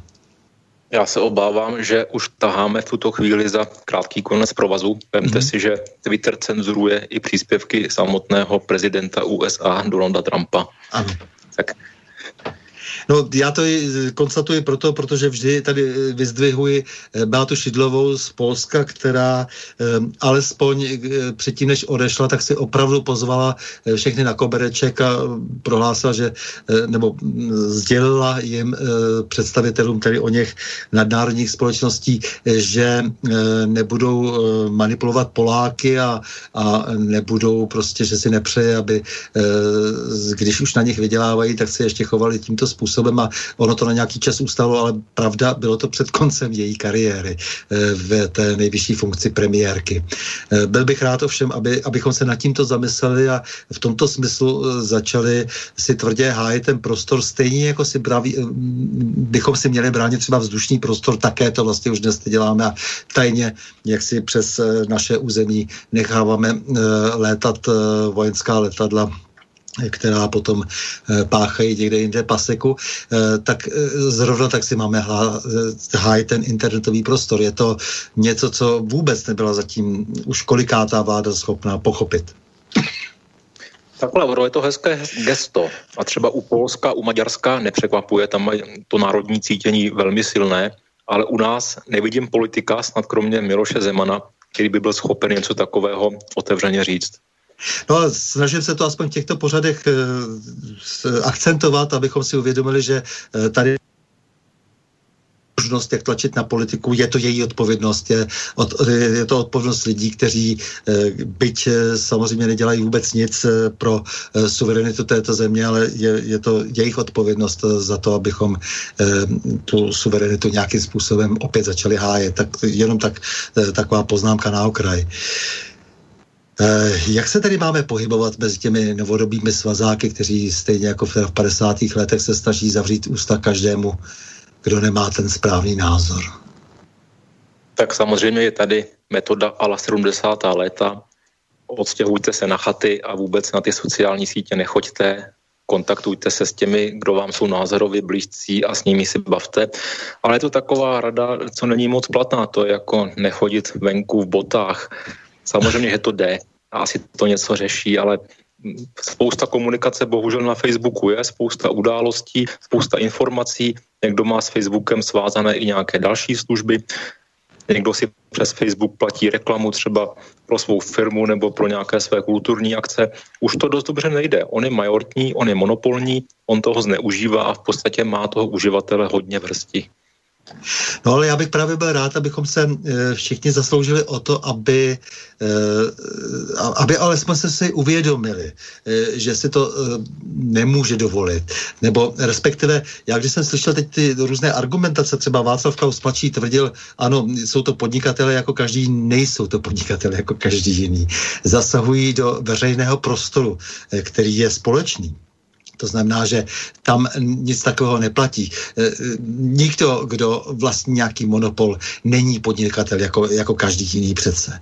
Prostě monopoly víme, že nechceme. E, monopoly tady měl hájit, měl tady tedy kontrolovat antimonopolní úřad, který máme v Brně, úřad pro hospodářskou soutěž. Nejsme toho svědky, to, to, takže nějakou odpovědnou instituci tady máme, byť tedy tvrdím, že se má okamžitě přesunout na vládní úroveň a včera bylo pozdě. Ale... Tam je velmi, tam je velmi úsměvné srovnání s telefonním operátorem, mobilním operátorem. Ten vlastně generuje podobnou službu ve veřejném zájmu, také přesouvá krátké textové zprávy, podobně jako Twitter, podobně jako Facebook, ale nikdo si nedovolí aplikovat cenzuru, blokování a podobné věci. Navíc tam je silný antimonopolní dohled. No samozřejmě ten, ten dohled třeba eh, Českého telekomunikačního úřadu je tady i na ta klasická média. Internet to je ohromné množství médií dneska. Vy sám, já jsem médium, cokoliv začneme provozovat na internetu, internetu tak eh, vlastně z nás tvoří médium.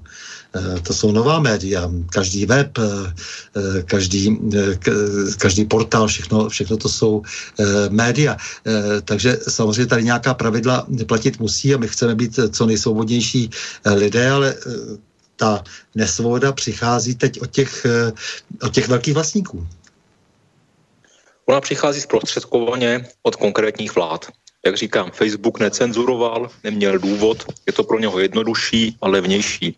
Angela Merklová měla problém s hnutím Pegida, tak začala tlačit na Marka Zuckerberga, aby začal projevy těchto stránek nějakým způsobem sledovat, případně potlačovat.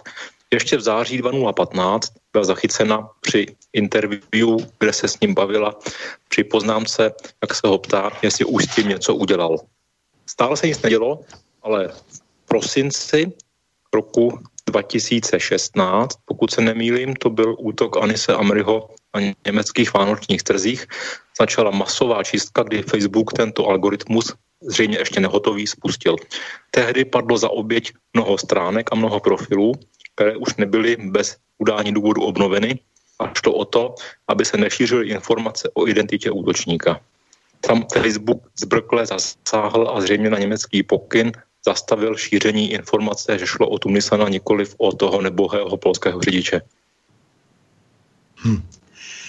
Eh, já myslím, že eh, ty, ten tlak už tady byl daleko dřív a eh, intenzivně pokračuje dál a často se o tom vůbec nehovoří.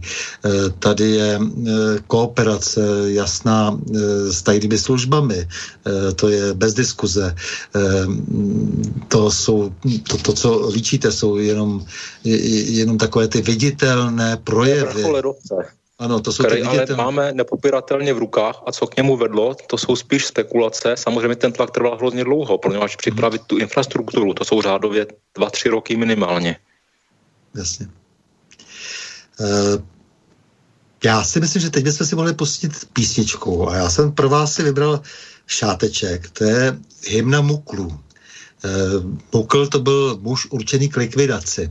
Eh, kdysi v 50. letech eh, trošku si to eh, ten název pozdější vězni, když bylo vězení mírnější, tak si to trošku, trošku při, přivlastí, když už to nebylo tak zapotřebí, co v těch 70. 80. letech někteří lidé, ale nicméně ti muklové opravdu v těch nejtvrdších podmínkách v 50. letech seděli v různých vězeních a tehdy Trump v Jindřich Hartl v, na Pankrá, v pankrátském vězení napsal tuhle slavnou písničku, která se rozšířila rychle do všech vězení a ono to bylo tak, že ten šáteček byl inspirován tím, že vlastně vězněná děvčata vyráběla kapesníček 7N, to byla značka 7N a ta značka znamenala nás nemůže nikde, nikdy, ničím nikdo naštvat. A e, ten šáteček e, byl tedy tím e, symbolem toho odporu a dodával těm lidem síly. Já doufám, že ji sebereme všichni taky v sobě. A, a takže vám nepouštím tu písničku proto, abyste na té pankráci skončil. Ale samozřejmě máme všichni na kročíno. takže já poprosím Borise, aby nám vypustil.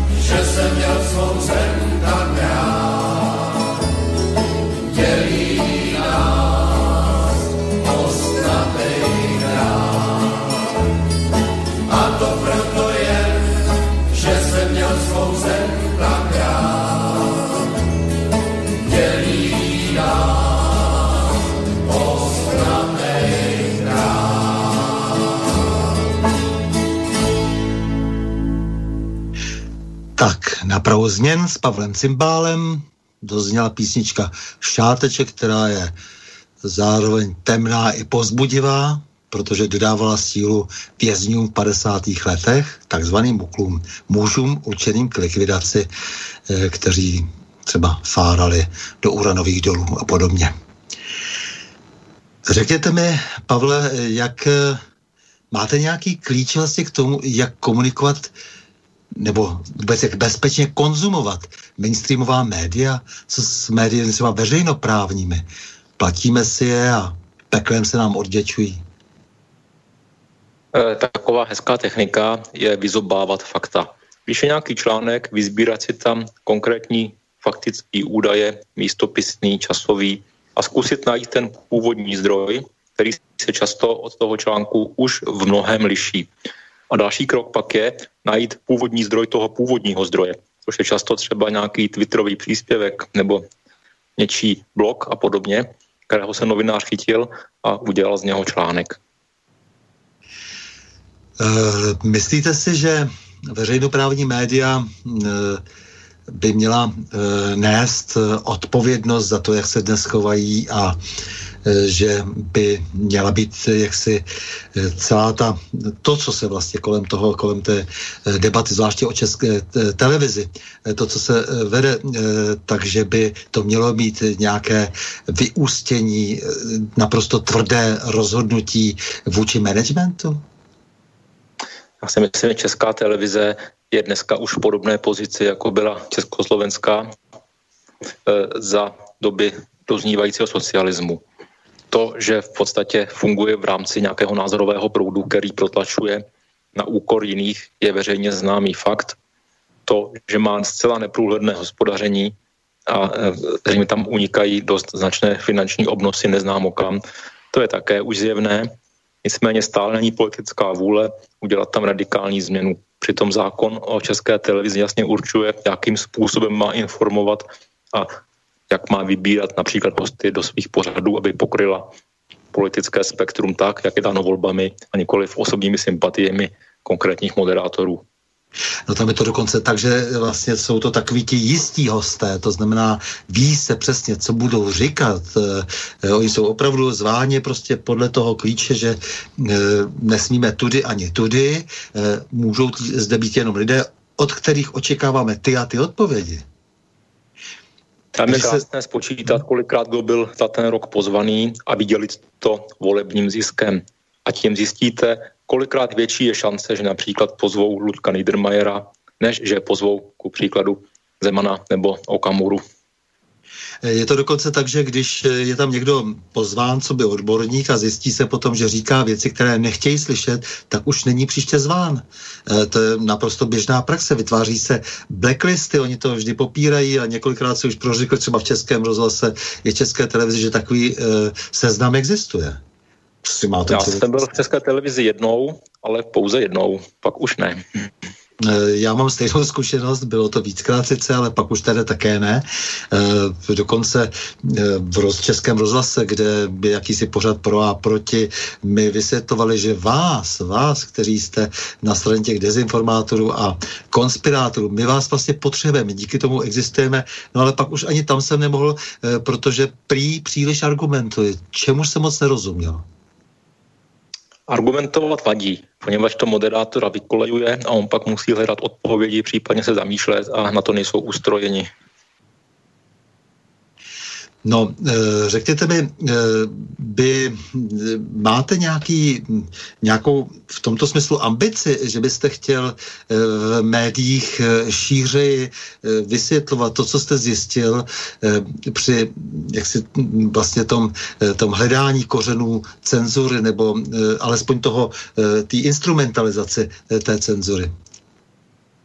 Takhle, já se s tím nikam moc necpu, já jsem dost solitér a samotářská osoba, ani bych eh, asi nedokázal být v nějaké politické straně.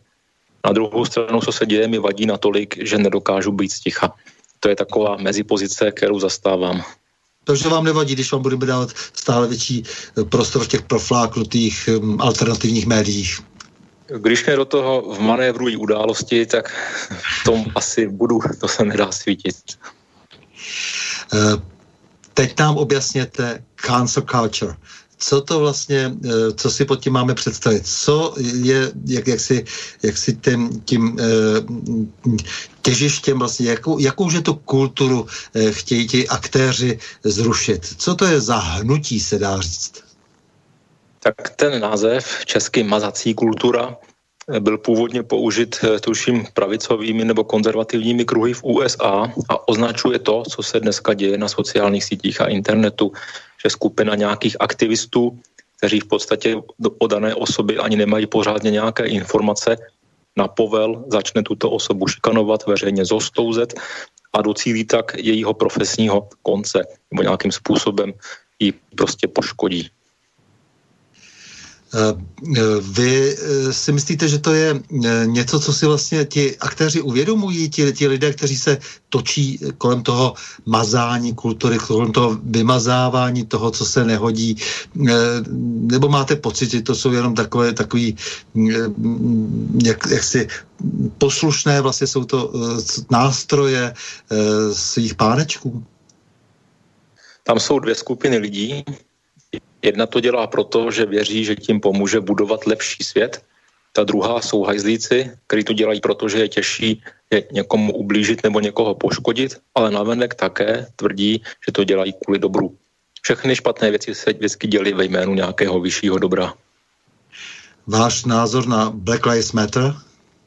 BLM? Prosím, prosím pěkně, to je zcela a naprosto rasistická iniciativa. Má to i ve svém názvu má to v tom, jaké zastává postoje a to, jak se chová. To je domácí terorismus. Tuto iniciativu musím zcela jasně odsoudit. Tam není vůbec o čem se bavit. Protože to samozřejmě i s tím mazáním kultury e, souvisí. E, dokonce velmi hmatatelně, velmi materiálně e, souvisí, protože to BLM má e, za sebou už e, vlastně vykleštěný e, e, les e, kultury v podobě no, všelijakých... Bohužel v Americe už je zločinem říct i takovou naprosto nevinnou poznámku, jako že záleží na všech životech. To už vás může v akademických kruzích stát místo, jak se skutečně stalo. Eh, my jsme tady měli takový problém, eh, který jsme se snažili i jako asociace nezávislých médií řešit a eh, to sice že majitelé freemailových serverů prověřovali korespondenci naší. Je to mm, pár let je to asi dva a půl roku, eh, co jsem se snažil eh, o tom eh, vysvětlovat, jak si to ten princip toho problému v podvýboru pro svobodu slova a média v poslanecké sněmovně samozřejmě marně, protože jsme měli dostat dopis do několika měsíců a jak říkám, uplnula tato dlouhá doba.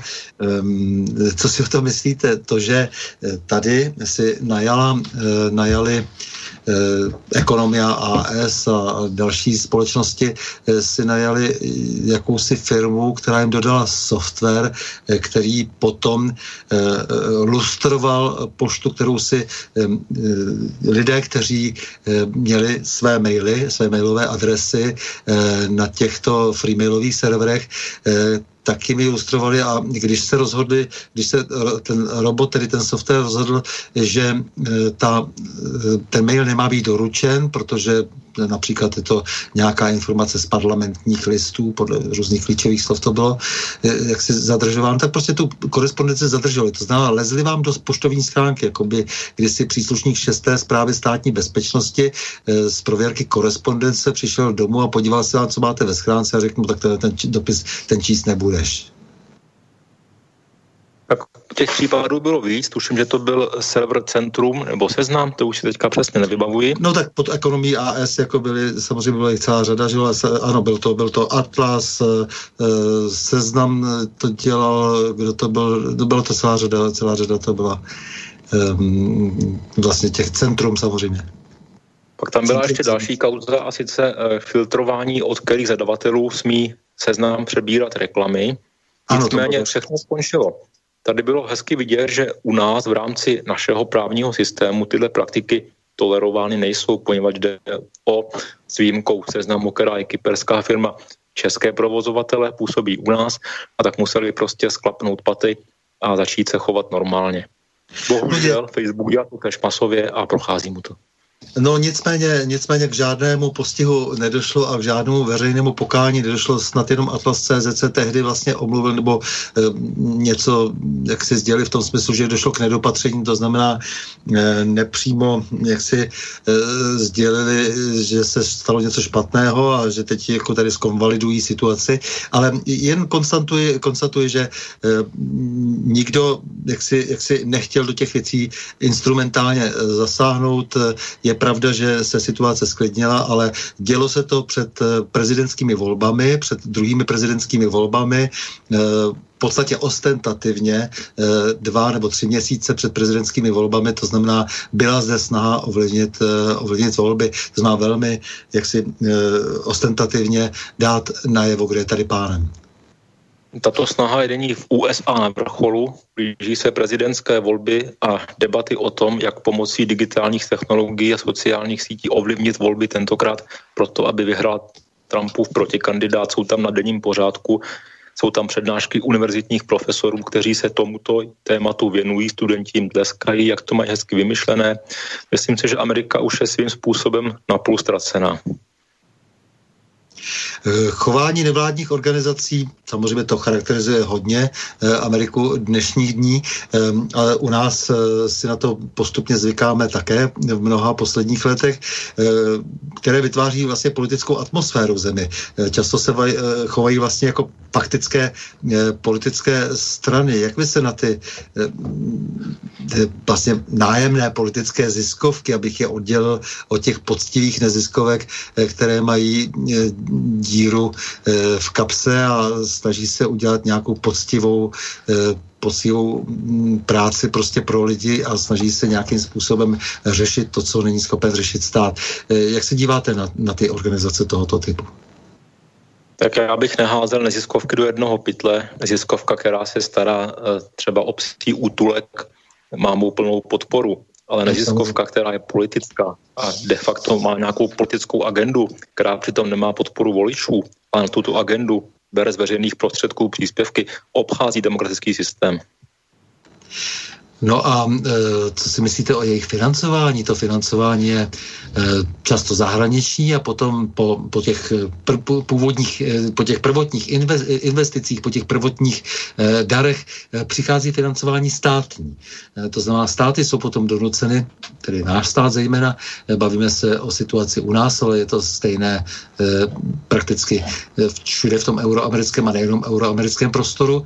Stát potom e, přebírá financování, takže drobnou investici, jakýsi Soros a jiní e, dají do těchto neziskovek a pak přichází na řadu stát, tedy veřejné rozpočty, nejenom stát, tedy e, jsou to i rozpočty municipální. Tak typickým příkladem je takzvaná hate-free culture, což byla neziskovka, která se plynně integrovala do systému agentury pro sociální začlenování při úřadu vlády. Takže je to vlastně státní orgán, který přitom má naprosto neziskovou progresivistickou agendu, ale placený plně z daní občana. Eh, tady je smutné, že celá řada agent eh, je vlastně e, vykonávána e, jak tím státem, tak tedy potom nějakými e, takzvanými neziskovkami, jak říkám, já jim říkám nájemné politické ziskovky, že jste zrovna uvedl jednu z nich, která se zaslouží toto označení. Takže je tady duplicita a navíc se zdá, že mají daleko větší autoritu než ty samotné státní orgány, protože paní Eh, ministrině financí nám třeba říká, eh, že se radí s člověkem v tísni o státním rozpočtu. Je to možné? Co vzhledem k tomu, že má člověk v tísni eh, roční rozpočet 2 miliard korun, tak to už je číslo, které se ve státním rozpočtu nějakým způsobem asi projevuje. Ale samozřejmě mi to velmi vadí. Eh, nejsou to jenom samozřejmě peníze ze státního rozpočtu, jsou to, eh, podílejí se na eh, vytváření toho rozpočtu i jiné mocnosti, třeba Německo, samozřejmě Spojené státy, které byly ještě od, od, od počátku, a, nebo dokonce i z Japonska, tam, kde si plynuly nějaké peníze. Je to organizace, které se, která je považována za v podstatě spravodajskou organizaci, která plní úkoly, které které, myslím, nejsou rozhodně v zájmu našeho státu, které si v zahraničí a dnes velmi intenzivně působí dovnitř tohoto státu. Souvisí s tím například problém ovlivňování výuky ve školách. Co si o tom myslíte? Prostě v těch školách, my jsme si kdysi po takzvaném velkém listopadu říkali, že by bylo dobré, aby školy byly ušetřeny všech těch politických nájezdů, aby stejně jako policie, armáda, kde to měla být víceméně řehole, aby se ti lidé neangažovali v politice, nelezli na žádné státní, na žádné politické sekretariáty stranické, tak jsme si taky přáli prostě, aby i ty školy byly ušetřeny a najednou eh, nich přednáší celá řada eh, prapodivných neziskových organizací, které tam nemají vůbec co pohledávat, protože eh, tam mají být ti renovovaní pedagogové a má to nějakou svou eh, agendu, která je dána ministerstvem školství? Eh, já jsem kdysi na cvičení studentům přednášel o instrukcích procesorů a ukazovala jsem jim takzvané rotace, které jsou ve dvou variantách doleva a doprava. A jeden student, takový drzejší šprýmař, se mě zeptal do celého pléna, a vy jste doleva nebo doprava? A já jsem měl hodně velkou potíž mu odpovědět, jednak se takhle neklasifikuji, druhá mi ta otázka přišla naprosto mimo. Na školách se politika prostě řešit nemá. Ale když jsem byl na té eh, přednášce o té nenávisti na internetu, tam nám dávali různé materiály, kde byly takové sugestivní až manipulativní otázky a různé podivné kvízy a byly v rohu podepsány jeden svět na školách. Byly to materiály člověka v tísni, se kterými objíždí naše školy a tohle to předkládá dětem, které jsou daleko méně imunní proti manipulaci a propagandě, než třeba já ve svém věku, tak tam mě došlo, že vlastně tahle ta agenda je rozjetá. Že člověk v tísni na školách už mnoho let úřaduje a v podstatě jenom zvětšuje své pole působnosti. Uh objíždě třeba jakýsi pan Rosypal, který právě sedí v té kukani v Českém rozhlase v pořadu pro a proti a vede moderátory, já tomu říkám trošku umělá zaměstnanost, protože ti moderátory mi třeba stejně jako v České televizi napovídat do ucha, co mají říkat, eh, kde mají přitlačit, kde mají ubrat a eh, tenhle ten pan jezdí po školách a za peníze eh, tam provádí nějakou kampaň. Tohle si musí hlídat i rodiče, pokud děti řeknou doma, že se ve škole chystá takovéhle pásmo, ať už je to člověk v tísni na téma nenávist na internetu nebo nějaká neziskovka na téma nějaké multikulturní soužití a nebo nějaký pásmo o islámu, tak mají plné právo navštívit ředitele a zeptat se ho, co to má znamenat. Proč se tohle to má na politické škole učit. Ano, jakýsi kovy, který proslul e, svými e, eskapádami na YouTube, tak to taktéž, taktéž dostal prostor, aby ovlivňoval žáky, studenty. To je jako když odmyslím tedy e, váš e, vysokoškolský akademický prostor, dejme tomu, a e, oddělím tedy svobodu akademického uvažování od těch základních a středních škol, tak na základních a středních školách je přece něco takového nepřijatelného. Ono nebylo přijatelné dle mého soudu už to, když od 90. let se tam vnucovali politici.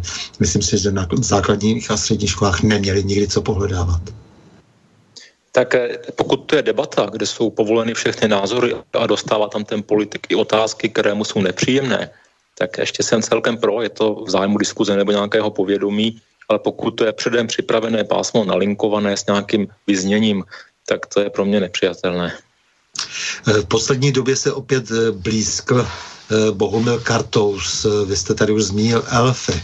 Eh, co si o tom myslíte? Jsou to takový ty anonymní udavači eh, ze sociálních sítí a jejich hlavou je právě Bohumil Kartous, který má pocit, že ta jeho práce je svatá.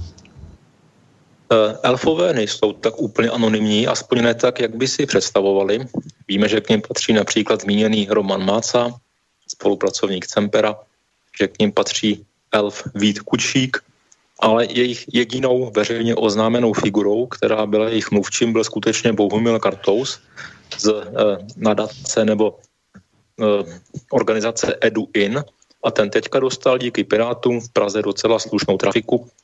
Pokud jste to zaznamenala, tak vznikl Institut pro inovace jehož se stal ředitelem.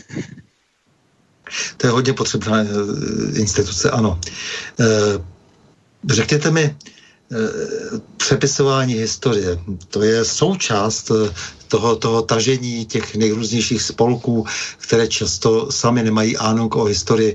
Máte pocit, že to přepisování historie, byste to tady už eh, nakousl, můžeme se chvilku tomu tématu věnovat, je eh, vlastně snahou jak si prosadit zájmy zvenčí, nebo je to nějaká vnitřní touha eh, konečně už eh, napravit svět a vysvětlit, že eh, teď začíná ta správná historie a to předtím prostě to byly všechno lži a podvody?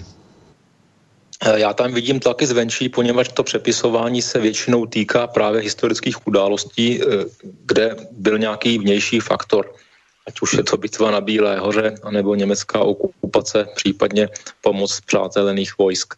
Tady je zajímavé, že to e, přepisování té historie se děje postupně. Tam platí takové to známé včera vtipem, zítra pravdou. Jsme si říkali před lety, kdy nám média přijdou s tím, že nás vlastně osvobodili e, hrdiní nacisté od e, ruské hrozby. No a málem jsme už u toho stavíme pomníky vlasovcům a kdo sledoval projevy Řeporice Novotného, tehdy v pořadu s novinářem Pleslem z Mladé fronty, tak se asi nestačil divit, co je možné v tomto roce pustit do éteru, bez uzardění, bez pocitu studu. Eh, jaká si myslíte, že je motivace eh, za prvé eh, těch lidí, kteří stojí v pozadí, za druhé těch lidí, kteří na podobné pokyny slyší? Ta motivace pochází z vysokých diplomatických kruhů, třeba to odstranění sochy Koněva, tam asi to pozadí je celkem snadno dohledatelné, tam jde o přímé příbuzenské vazby. V případě vlasovců a řeporí také, myslím si, že to jsou jakési slíbené výhody nebo politický vzestup. Eh, dobře, to jsou tedy ti lidé, kteří něco takové vykonávají. Jaké mohou být důsledky, když takové kampaně budou dlouho trvat, eh, kdy se podaří prosadit, eh, jak já vždycky říkám, že Hitler byl v podstatě gentleman a ti, kdo nad ním vyhráli, tak tak nějak vyhráli z donucení, ale nakonec, kdyby to byl on, kdo by obsadil východ, tak by to bylo pro nás to nejlepší řešení. To je v podstatě v podtextu těch toho přepisování současného. Eh, jaké to může být důsledky, když se bude pokračovat v tomto tónu dál? tak ten důsledek je především to, že se zaneřádí veřejný prostor a do toho informačního pole se pustí nějaká kazová informace, která posune možnosti toho, co je možné říkat, jak je možné tu historii překrucovat. Vlastně se posune to pověstné Overtonovo okno a něco, co bylo předtím tabu nebo zakázáno, tak najednou je něco, o čem se mluví, uvažuje a příští rok to třeba bude něco, co se skutečně prosazuje. Je to taková informační válka. Eh, dobře, eh, to je jedna věc, je tedy ta, eh, dejme tomu to, to, ty zásluhy za, druhou světo, za ukončení druhé světové války a druhá věc je česká vina za to, že byli odsunuti eh, sudeční Němci.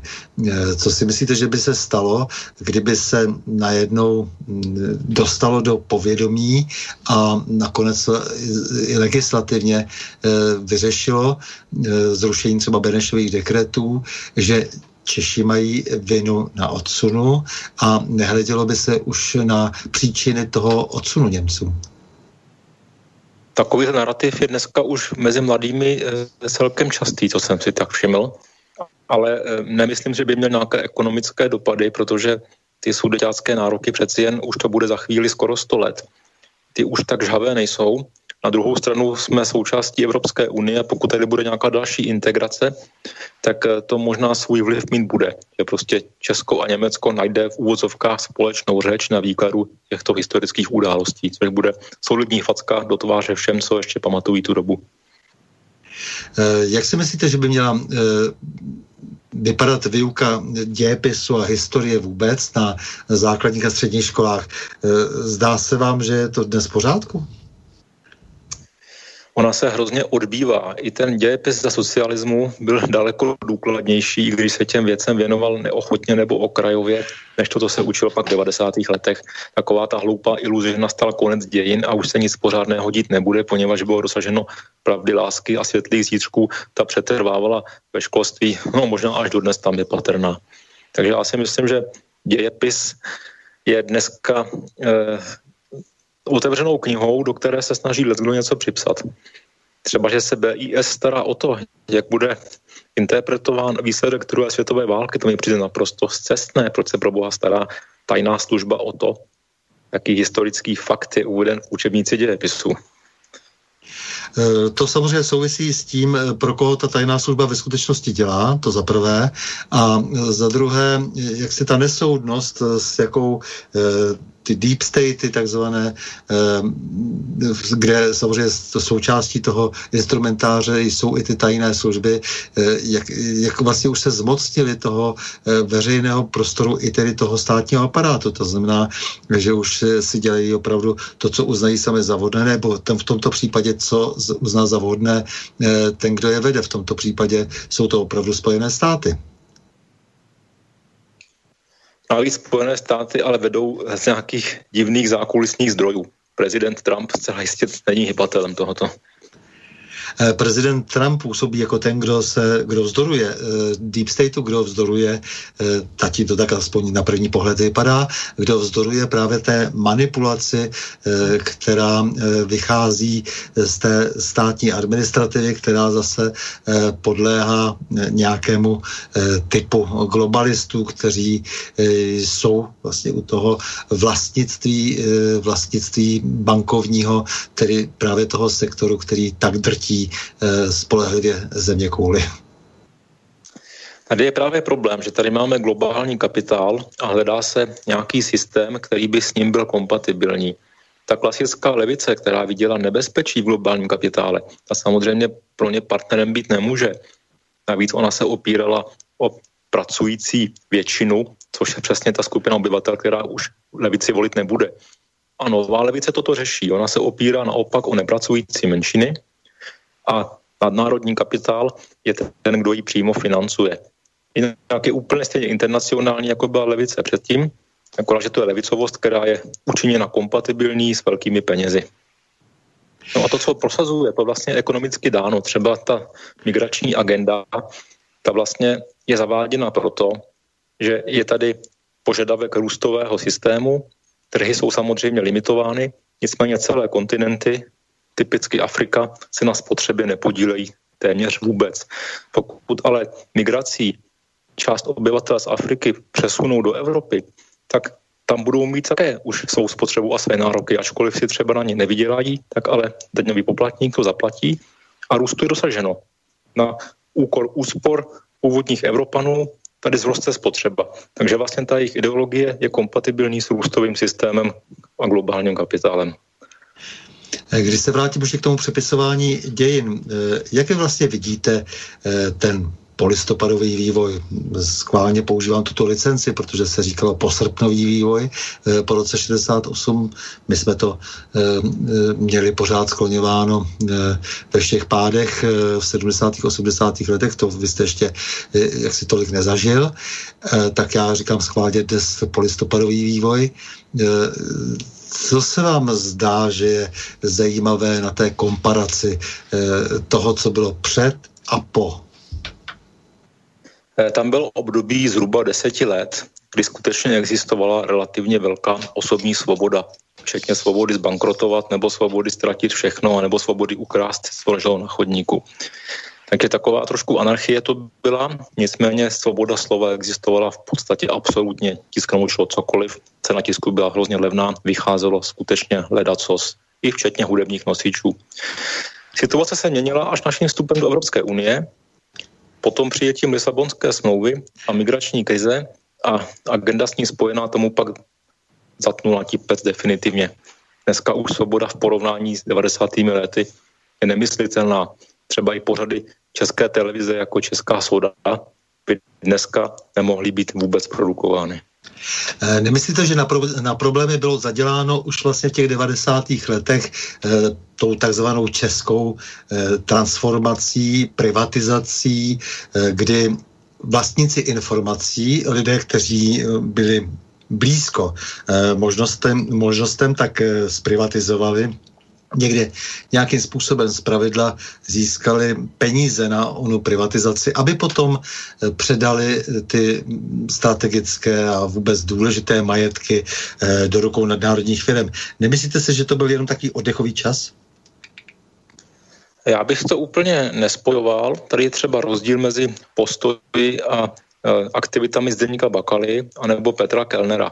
Zatímco jeden se snaží podporovat tu progresivistickou nadnárodní linku a cenzura je mu pomocníkem, tak třeba Kellner se proti tomu začíná trošku stavět na zadní, takže i tady jsou nějaké rozdíly. Nicméně ano, ta transformace byla překotná a samozřejmě vznikla tam spousta mezer, kteří pak eh, byly zaplněny lidmi, kterým se to hodilo do krámu.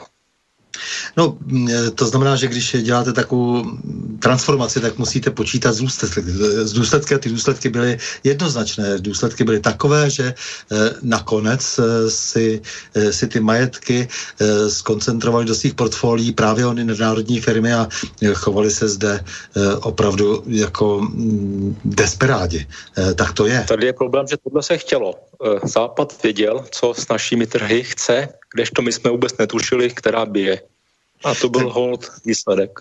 No, takže proto je na to třeba upozornit, že sice ta svoboda, ano, já si tu svobodu velmi pamatuji, byla jakási, ale byla to svoboda limitovaná e, právě těmi dalšími procesy, které navazovaly na to, co se, začalo, co se stalo v první polovině 90. let. No tenkrát se říkalo, že svoboda sice je, ale zase tady je ekonomická nesvoboda a když prostě člověk nemá výplatu, tak asi mu ta svoboda slova je celkem k ničemu. Dneska už je to trošku posunuté, dneska jsou mnozí lidé na tom špatně finančně a ještě navíc mají náhubek cenzury. Eh, jak vidíte postavu Václava Havla? No, to je součást historie dnes. Byl to ten správný bojovník za svobodu, slova a projevu? Tak je to postava kontroverzní a není černobílá. To, jak se angažoval v disentu, je samozřejmě sympatické, poněvadž bojoval proti daleko silnějšímu protivníkovi, proti systému a šel do toho celkem odvážně sám a no, to je mi sympatické. Pak je to Havel jako manžel, tam mi to moc sympatické není. Myslím si, že Olga si s ním užila svoje. No a pak je to Havel jako politik, kde si myslím, že byl pouze jakýmsi maskotem a vlastní politickou vizi, pokud nějakou měl, tak nedokázal prosadit a byl ve vleku přání jiných. Eh, bojujete za svobodu slova. Umíte vybalancovat sílu a slabost slova? Eh, slovo, pokud je pravdivé, tak je silné. Pokud je nepravdivé, tak je také silné, dokud se na to nepřijde. Eh, jste schopen se za tu svobodu slova drát až do krve, jak si to představoval kdysi Voltaire, který možná v některých ohledech pro mě není až zase tak důvěryhodný, ale nicméně je autorem onoho okřídleného, e, že když s vámi nesouhlasím, tak se budu do krve rvát o to, abyste e, to, co chcete, mohl říci. To není ani tak o tom, jestli je člověk schopen, ale jestli je k tomu už doslova nucen. Pokud vám někdo dělá problémy za to, že jste někde něco napsali nebo řekli, tak se prostě za to rvat budete, poněvadž vám jde o krk. Hmm, možná, že někdy se člověk vyděsí a už toho nechá. Spousta lidí to tak dělá, konec konců. Eh, já znám celou řadu novinářů, kteří vědí, že se nedopouštějí ničeho dobrého, eh, že cenzurují, autocenzurují sami sebe a přesto prostě se konají, chovají eh, tak, jak se chovají, protože hold, jak si, jak oni říkají, máme svoje hypotéky, máme svoje problémy, eh, nemůžeme si to dovolit. Já naštěstí hypotéku nemám, a, a tak jsem na tom asi trošku líp než oni. Zatím si myslím, že k něčemu takovému by měli asi dost eh, práce mě dotlačit, na to jsem moc tvrdá hlava a hodně si cením toho, že si mohu říkat, co si myslím a nikdo mi to neurčuje. Eh, ta média, eh, řekněte mi, eh, mainstream, co, to, co, co, co si představujete pod tím slovem, teď se to tak vžilo do slovníku, řekl bych za posledních pět let asi, je to velmi používané slovo, je to jakási pop music, křivé zrcadlo, kavárenský kurník nějaký, souručenství prokádrovaných oportunistů? Pro mě je mainstream jakýkoliv mediální kanál, který má větší než zanedbatelný dosah.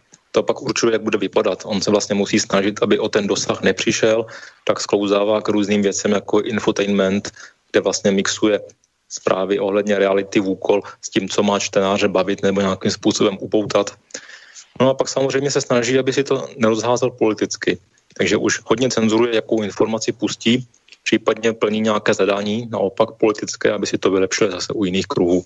Takže mainstream tím, jak je velký, v podstatě je svázaný tím, že už musí sledovat nějaké zájmy a tlaky. Eh, dobře, někdy jsou docela vlivná i takzvaná alternativní média, eh, než eh, média typu Forum 24, eh, které, který normálně, to médium není normálně až příliš čtené, ale nicméně jsou tady takové podivné dohody, že třeba bude pravidelně citováno hm, těmi velkými veřejnoprávními médii, to se týká onoho obskurního hlídacího psa, který je citován z naprosto nepochopitelných důvodů českým rozhlasem, českou televizí. No, já ten důvod chápu, jeho zakladatel má velice úzké historické vazby na vedení české televize. Uh-huh. Uh... Tady právě jde o to, že e, některé ty firmy se zřizují jenom proto, aby aby se mohli potom citovat. A jsou to firmy, které, dejme tomu, přenáší informace jenom od někud, nebo respektive svoje dojmy e, zviditelní v takovémto e, médiu typu, jak jsem říkal, třeba Forum 24, jenom proto, aby to bylo citováno. O nic jiného vlastně vůbec nejde. Vtip, jak se říkalo, jestli víte, proč ještě vychází respekt. Je to proto, aby měli v české televizi to citovat. Ano, je to tak, samozřejmě. Takže eh, ten, ten model, ten model je šílený přece, jako to, to, to znamená, že se vlastně vytváří média, která jsou docela drahá. Představte si, že přes 50 novinářů pracuje v deníku N, který nikdo nekupuje. Deník N to je podle mě projekt, který se snaží kopírovat svého slovenského bratříčka. V podstatě má i stejnou strukturu směrem k založení a do historie má i stejný politický názor, ale z nějakého důvodu se jim nedaří zaplnit prostor, poněvadž u nás už zaplněn byl jinými subjekty. Eh, dá se eh, říci, protože nedávno se Ondřej Neumann, tuším, eh, z hlídacího psa ozval, že někteří novináři nejsou bakalovi novináři, ono to tak úplně přesné nebylo to, co napsal, ale to je jedno. Dá se říci, že, že, že na určitou ideologizaci v novinářské práci lze vztáhnout jaksi to to, to přídavné jméno Bakalovské, že to, že to je eh, nějaký fenomén, že Bakala kromě toho, že tady nějaká konkrétní média vlastní, ale zároveň někteří lidé prošli těmi médii nebo dokonce eh, seděli v různých orgánech nebo jak si konají eh, podobným způsobem jako právě ti lidé od z těch bakalovských médií, bakalových médií. Dá se, dá se takový pojem použít jako jakýsi také fenomén?